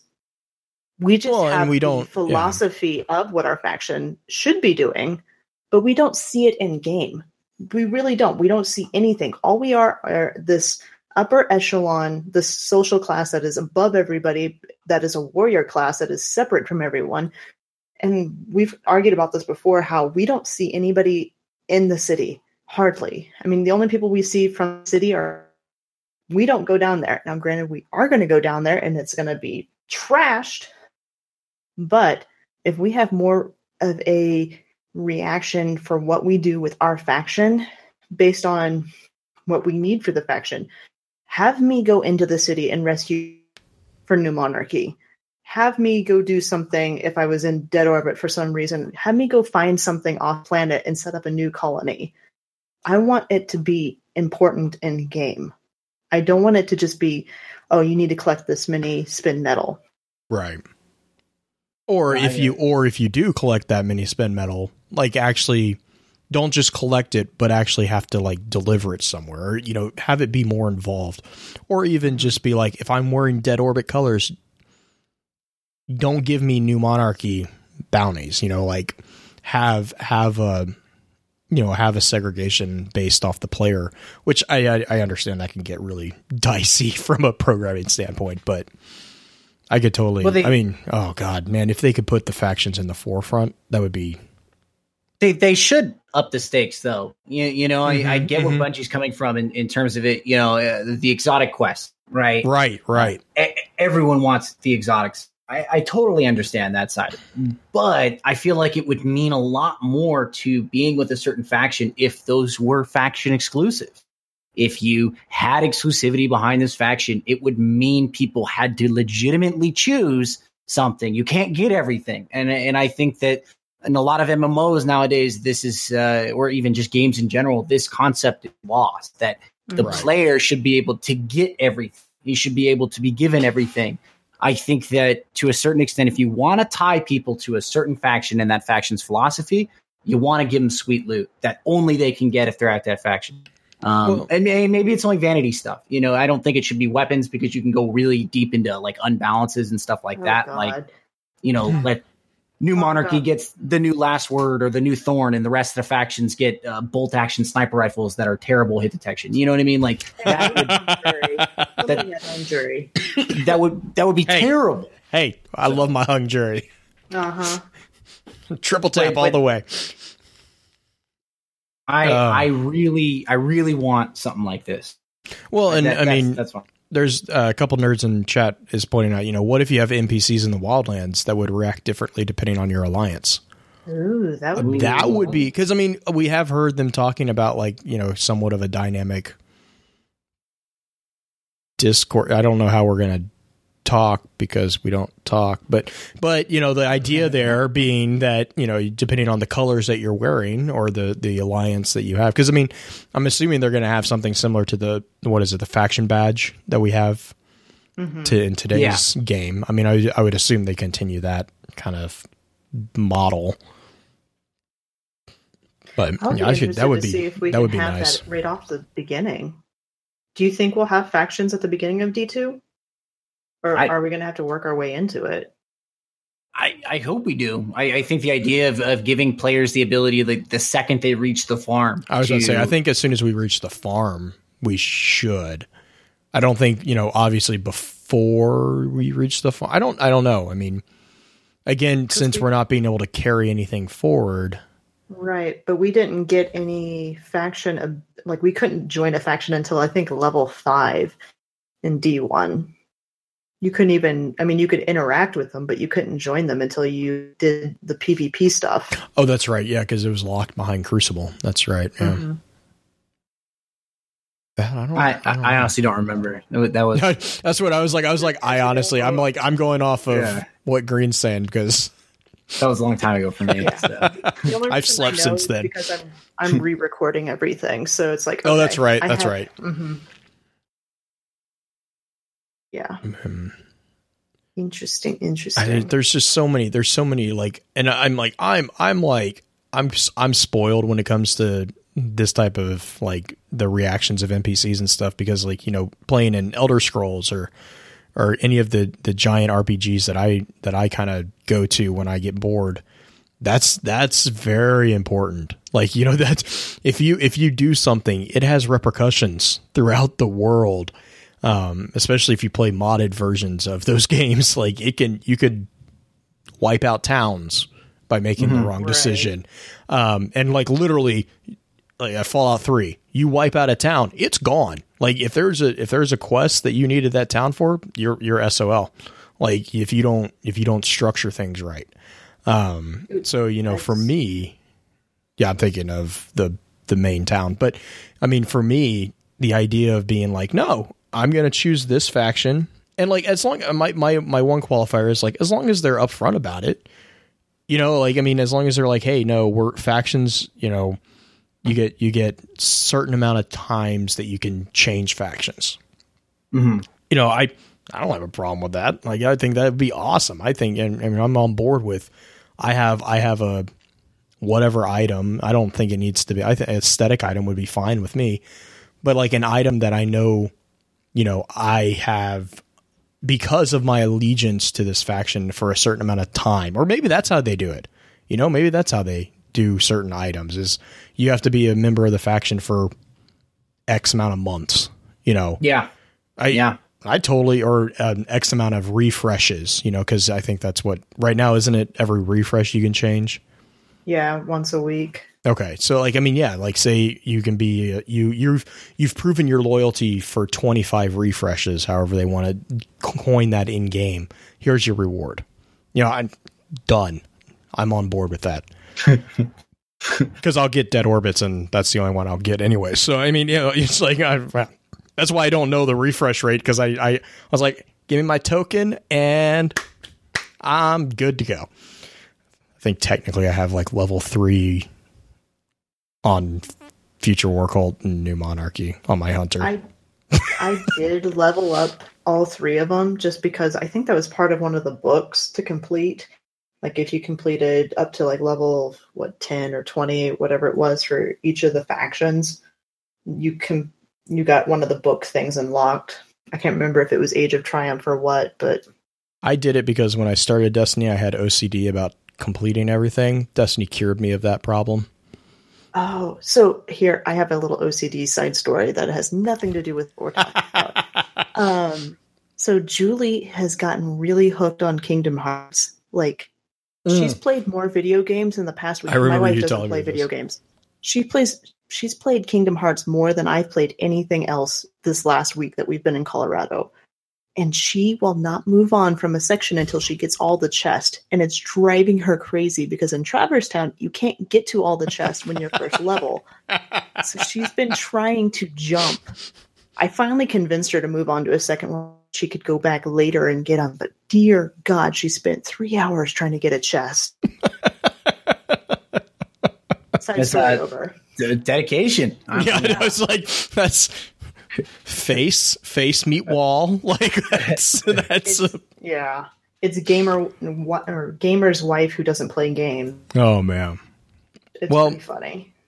I mean, do Green? Are did you have? Did you want to touch on anything else before we jumped to dispatches? Or I don't think so. I think we. I'm actually really happy about how this episode has turned out. I told you it wouldn't be too bad. I know. I, I did have to shut somebody down at the beginning on chat, just like, hey, no, we're not trashing people tonight. Oh. It's not a trashing thing, but I just I'm I'm really glad how it turned out. How it's it's still yeah, it's a political thing, but it's a fairly balanced review removed. And then you guys and then I'll still get bashed in the chat. It's fine. I don't care. But seriously, new monarchy. Yes. All right. well, are you okay if we jump to dispatches real fast? Yeah, no, go for it. Go for Okay, it. Okay, perfect. Here we go.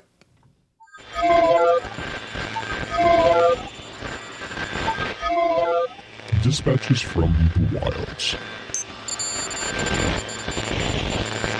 All right. Well, we actually got a couple dispatches. Um, one of them is related to tonight's uh, chat, and then two of them are actually feedbacks from earlier or the the responses to earlier conversations that we had. Um, I'm going to grab the first. Let me let me make sure I have them in order. Or actually, Green, why don't you grab Millie's, and I'm going to read uh, Crashes because Crashes is more more towards me. Mm-hmm. Too bad Justin isn't here. I know, I know. That's what I was just. I was like, oh yeah, I forgot this one's. So this is from Millimeter Mason, and he- he or she says, "I can't get a hold of Justin on Twitter because I don't have a Twitter. I will try to hunt you down on Facebook though, Justin. Anyway, Do it. if I would have lost the bowling match, I would have had to put on makeup and my girlfriend's clothes. I don't know how well that would have worked considering I'm 6'3 and she's 5'3. As you can tell, there's n- there was no way I was going to lose that. Thanks for reading my story on the show. You guys are the bomb. And this is in response to well, he told the story last week. This he? was this yeah this was the striker that they that he won a bet with his girlfriend in bowling and uh she he started her he she had to play three hours of destiny and so On he Striker. well he put her on striker in like Mm-hmm. level four patrol because he's like i'm not gonna i'm not gonna make you do anything but he's a hunter and so he was Mm-hmm. like i'm gonna get you used to the controls and then we'll move you up to the hunter because you know whatever and now she now his girlfriend's a dedicated striker titan and of course we had to ask we are like what were what was the opposing side of this bet if Mm-hmm. you hadn't won so that is. I'm glad he. I'm glad he came back and That is what it was. amazing. Pretty. You know, I actually saw a Reddit post where somebody was standing on the side of the road with a sign saying, um, "I don't need money or help or anything like that. I just lost a bet to somebody like a football team losing," and he's standing on the side with a dress and makeup on. It's like, oh man. sports ball it's rough hmm All right. And this next one is from Crash Gordon 8800. Um, and actually, I really like this one. I, that's why this is actually, I was, I was kind of debating whether or not including this or just responding, but I, I really like the response. Um, and this is in response to the Fist of Havoc debate that we had with Zavala or about Zavala, not with Zavala, about Zavala last. cool. That would be really scary. Um, he says, Hello, FFC. I have a possible explanation for Zavala using Fist of Havoc twice back to back in the trailer scene you were debating last week. If we stick with the assumption that there were standard Destiny 1 supers and have nothing to do with the Destiny 2 roaming Fist of Havoc, the back to back usage could be explained by Orbs of Light. While I don't believe orbs have ever been shown in any trailers or cutscenes, and I could not find them mentioned in any Grimoire cards, there are a few bounties and quest steps that reference their effects. The best example is probably the perpetual light bounty. Create lights for others and you create it for yourself. Embrace this cycle and together we'll push back the, push the darkness back. And that's a quote from Commander Zavala. I would argue that while the orbs themselves could be a game mechanic, they represent a lore consistent effect, a guardian's use of the light empowering other guardians. In the large scale battle seen in the trailer, Zavala easily could have charged another super that quickly, lots of orbs on the ground, and I can't recall much, if any, discussion of Orbs of Light on the podcast and would be very interested to hear your take. Thank you. And that's from Crash Gordon 8800. Um, I actually really like that because that, only- that actually makes sense in my head. It does, but the only thing is, is you don't see any other Guardian using a super at that point in the trailer. So uh, there must have. I mean, it would be a really cool thing if there was orbs already there, but I Mhm. don't remember seeing any other Guardian to. using their super in there. And I could. I mean, I could send you the video. I've still got it downloaded. Yeah, no, I'm gonna. I'm like, I'm gonna have to go watch it again. because I'm trying to don't think. remember. Well, and what are do you do you know?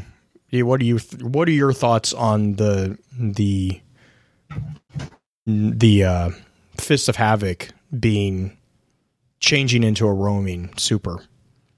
I, I think it's cool, uh, me- mechanically wise. Uh, lore wise, I've always looked at light as sort of being this. Uh, um, I, I hate to cherry pick this in in a way, but like I look at it sort of like the Force from Star Wars. Mhm, mhm. That it is a, a force that is um, it's physical or can be made physical, but really your imagination is the limitation.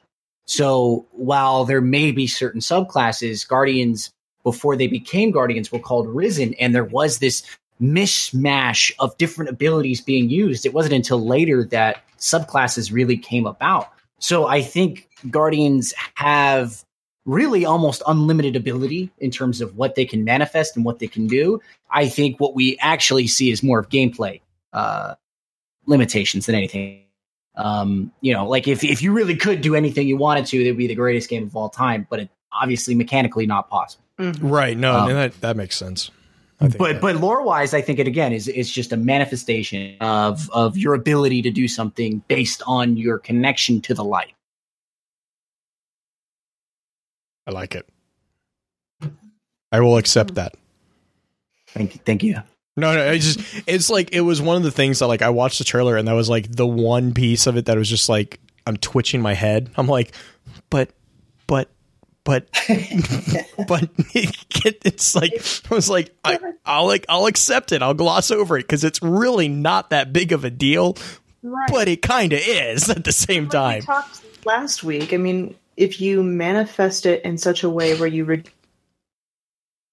you save some of that energy for a later strike, and I mean, we kind of talked about that within how blade dancers and stormcallers use theirs too. Right, But- right.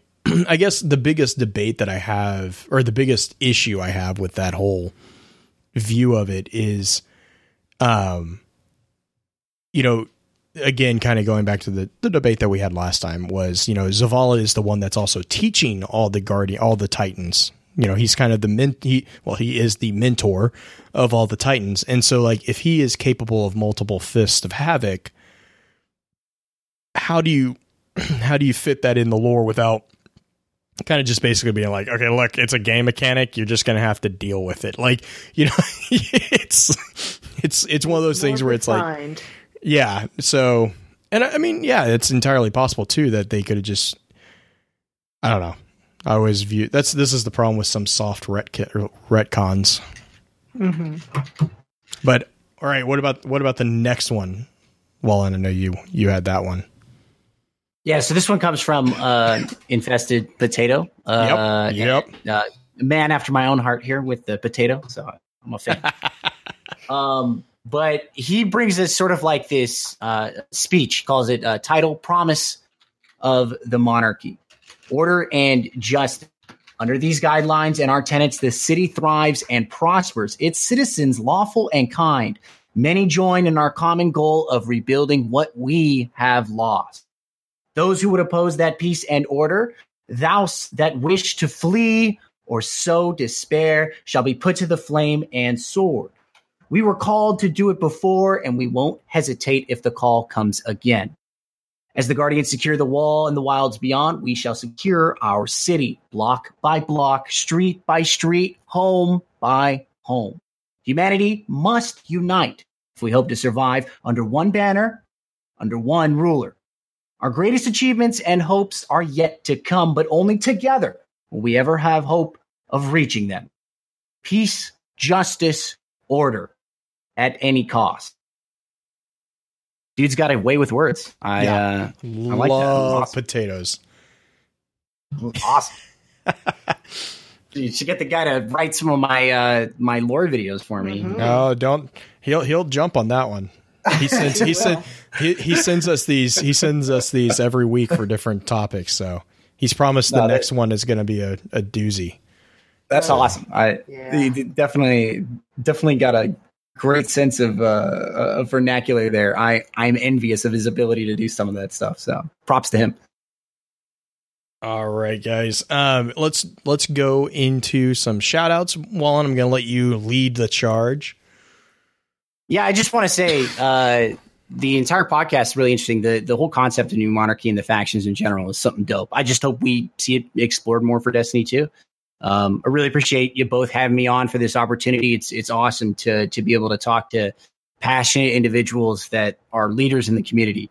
Um, some that uh, you know, I'm just happy at this point that I'm still a part of the Destiny community, and I, I can still uh, at least get in here occasionally and, and have a good quality conversation. So I really appreciate that, guys. Really do. Thank you. Definitely, definitely. We'll we'll have to make sure to keep you keep you in on the on the podcast. Yes, I'm cool with that. Awesome. Green, what about you? Yeah, um, just thanking you, Sir Wallen. I mean, like I said at the beginning of the show, you were actually the first one that I ever watched lore videos for because I really liked how you broke down things and then you would do these readings, kind of like you just read Infested Potatoes thing. And I was just like, ah, I was a performance major in college. This is great. I like it when you do this kind of thing. So I want to thank you for coming on here and just letting us pick your brain on some of these things because I know you've did like you dove into some of these subjects as well. So thank you for coming on with us. We really enjoyed having you. Yeah, no, no problem. It's, uh, it's humbling to, to hear stuff like that. So I really appreciate. But yeah, on this is this is awesome to do. Yeah. Um my last shout out is to book club. I put up the new poll for next month. Uh, there's 10 options. I put five. Like first books in the series type options, including I think I put Game of Thrones on there because I'm glutton for punishment apparently. Uh, also five of our standards. Hey, I someone Really? asked if someone asked, I put it on there. I'm an equal opportunity sadist, okay? I'm just trying to think how you're gonna how you're gonna get through book one in one month. All right, guys. Very- All right, guys. Read two thousand pages on the first week. I'm just yeah, I'm just going to be listening to the audiobook because I have that already. Because hey, speaking of audio, yeah, do you wanna I was. I that? just realized. Um, yeah, I'll I'll talk about that. So going forward, and I'm gonna. I promise. I promise. I'm gonna get better. This there's this week's been this way this uh this week's been a full one. Um, for those who probably have not figured it out, I don't know how you haven't figured it out. I'm kind of sick.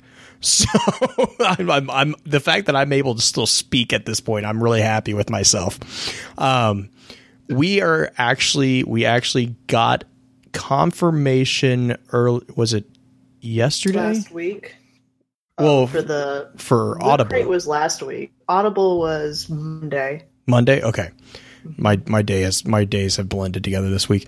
Um, so we have now actually been sponsored. Uh, we are affiliated with Loot Crate and um, Audible. Uh, so, and I will, I like I said, I will be getting better at announcing these um, before the show. Uh, so I'm gonna hopefully I will I will try to start next week with this. Um, but yes, so when we start doing the book club, we will talk about this probably in depth in the book club, uh, especially at the beginning of each month. Um, and then obviously Loot Crate, uh, we have that all information all on the website. Uh, we talked about this a while back. Um, I'm trying to think when I posted that, but we talked about it and we got really humbling feedback. And you know, well, and you kind of said that it's all humbling to hear this.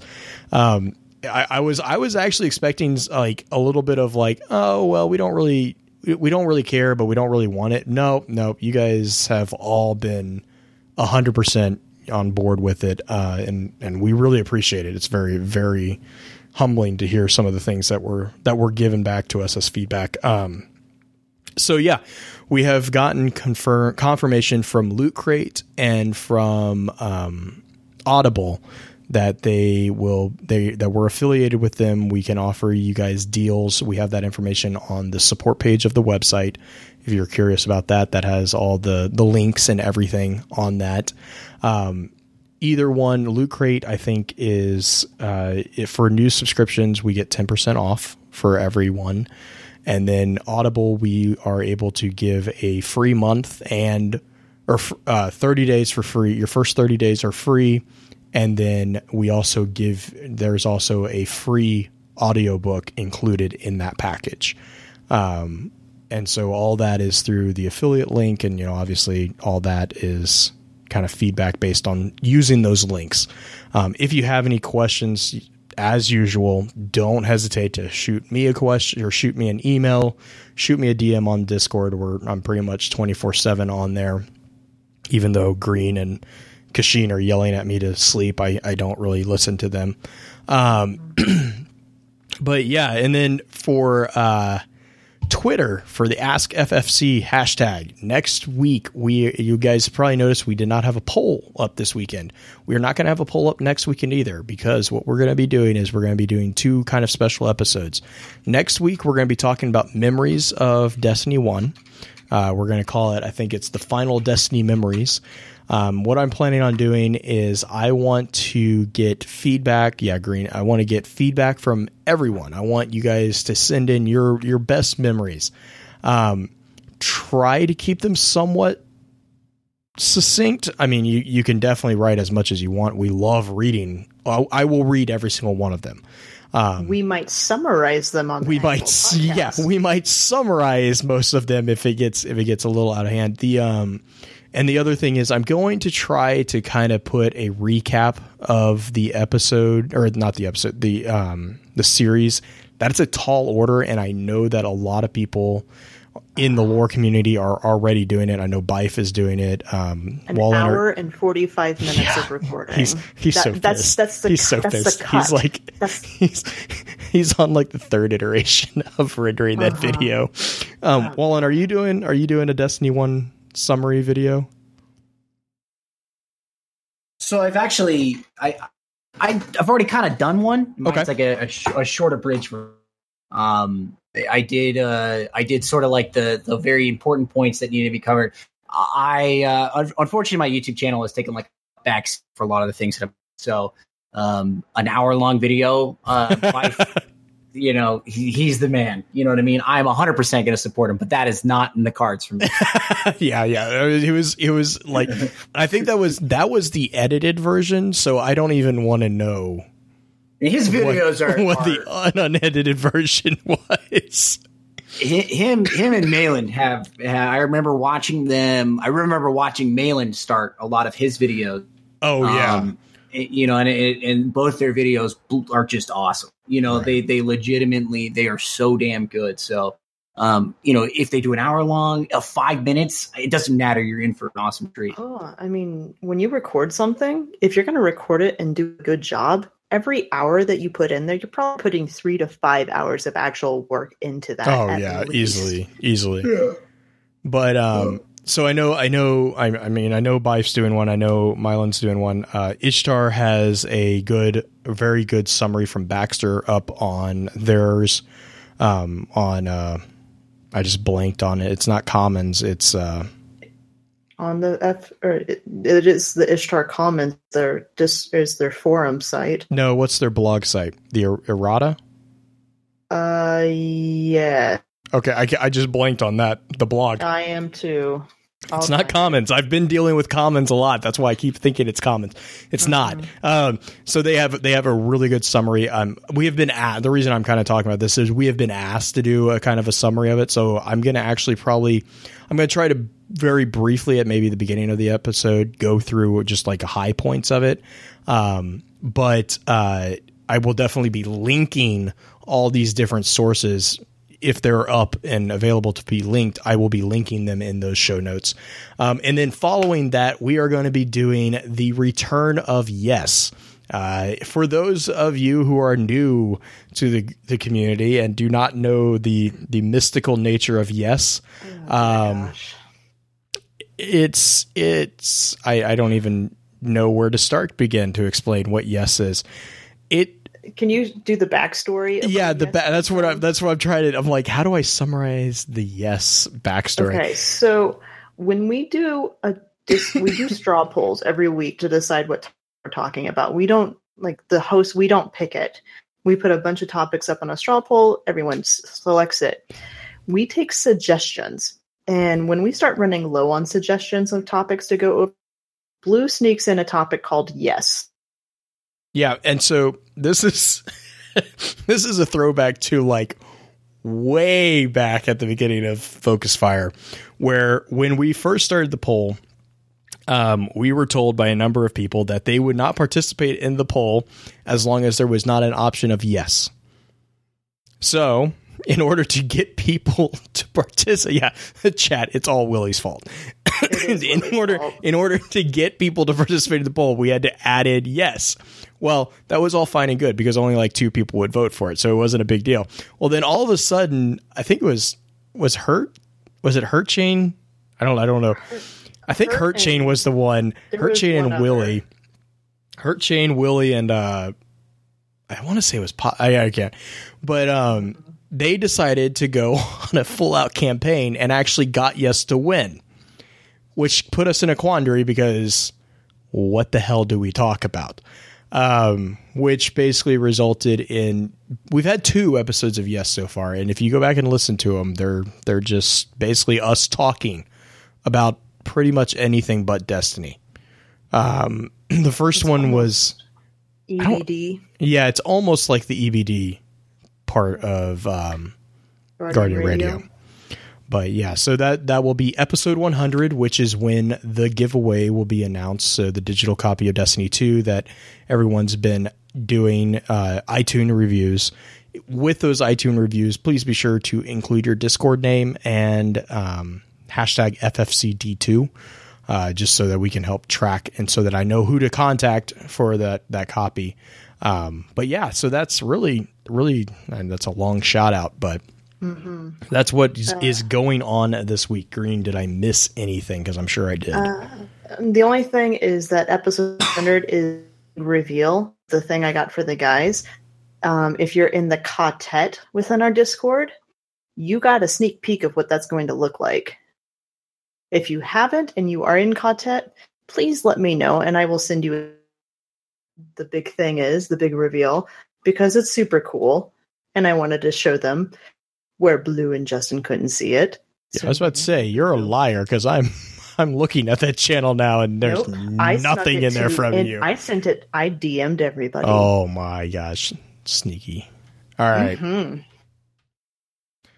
All right, guys. Uh, I think that's it. So let's run through the outro and we'll try to stay around for a little bit of an after show. With that, we'll begin to wrap the chat up. Thank you again to those over on Twitch for coming to spend your evening with us. If you'd like to join us for the live streaming of episodes each week, please be sure to give us a follow over on twitch.tv slash focusfirechat. Links to all our other sites can also be found with our episode archives over on the new and improved www.focusfirechat.com. Thank you again, Wallen, for joining in on the conversation. I'll be sure to get your contact information up in our show notes for anyone who wants to continue chatting with you. Please be sure to email us at focusfirechat at gmail.com with any feedback or questions for our team concerning the podcast and let us know how we're doing by giving us some feedback on iTunes as well. Also, make sure to check out our partner podcast within the Guardian Radio Network over on theguardiansofdestiny.com. So, until next time, focus your fire and may your light shine bright.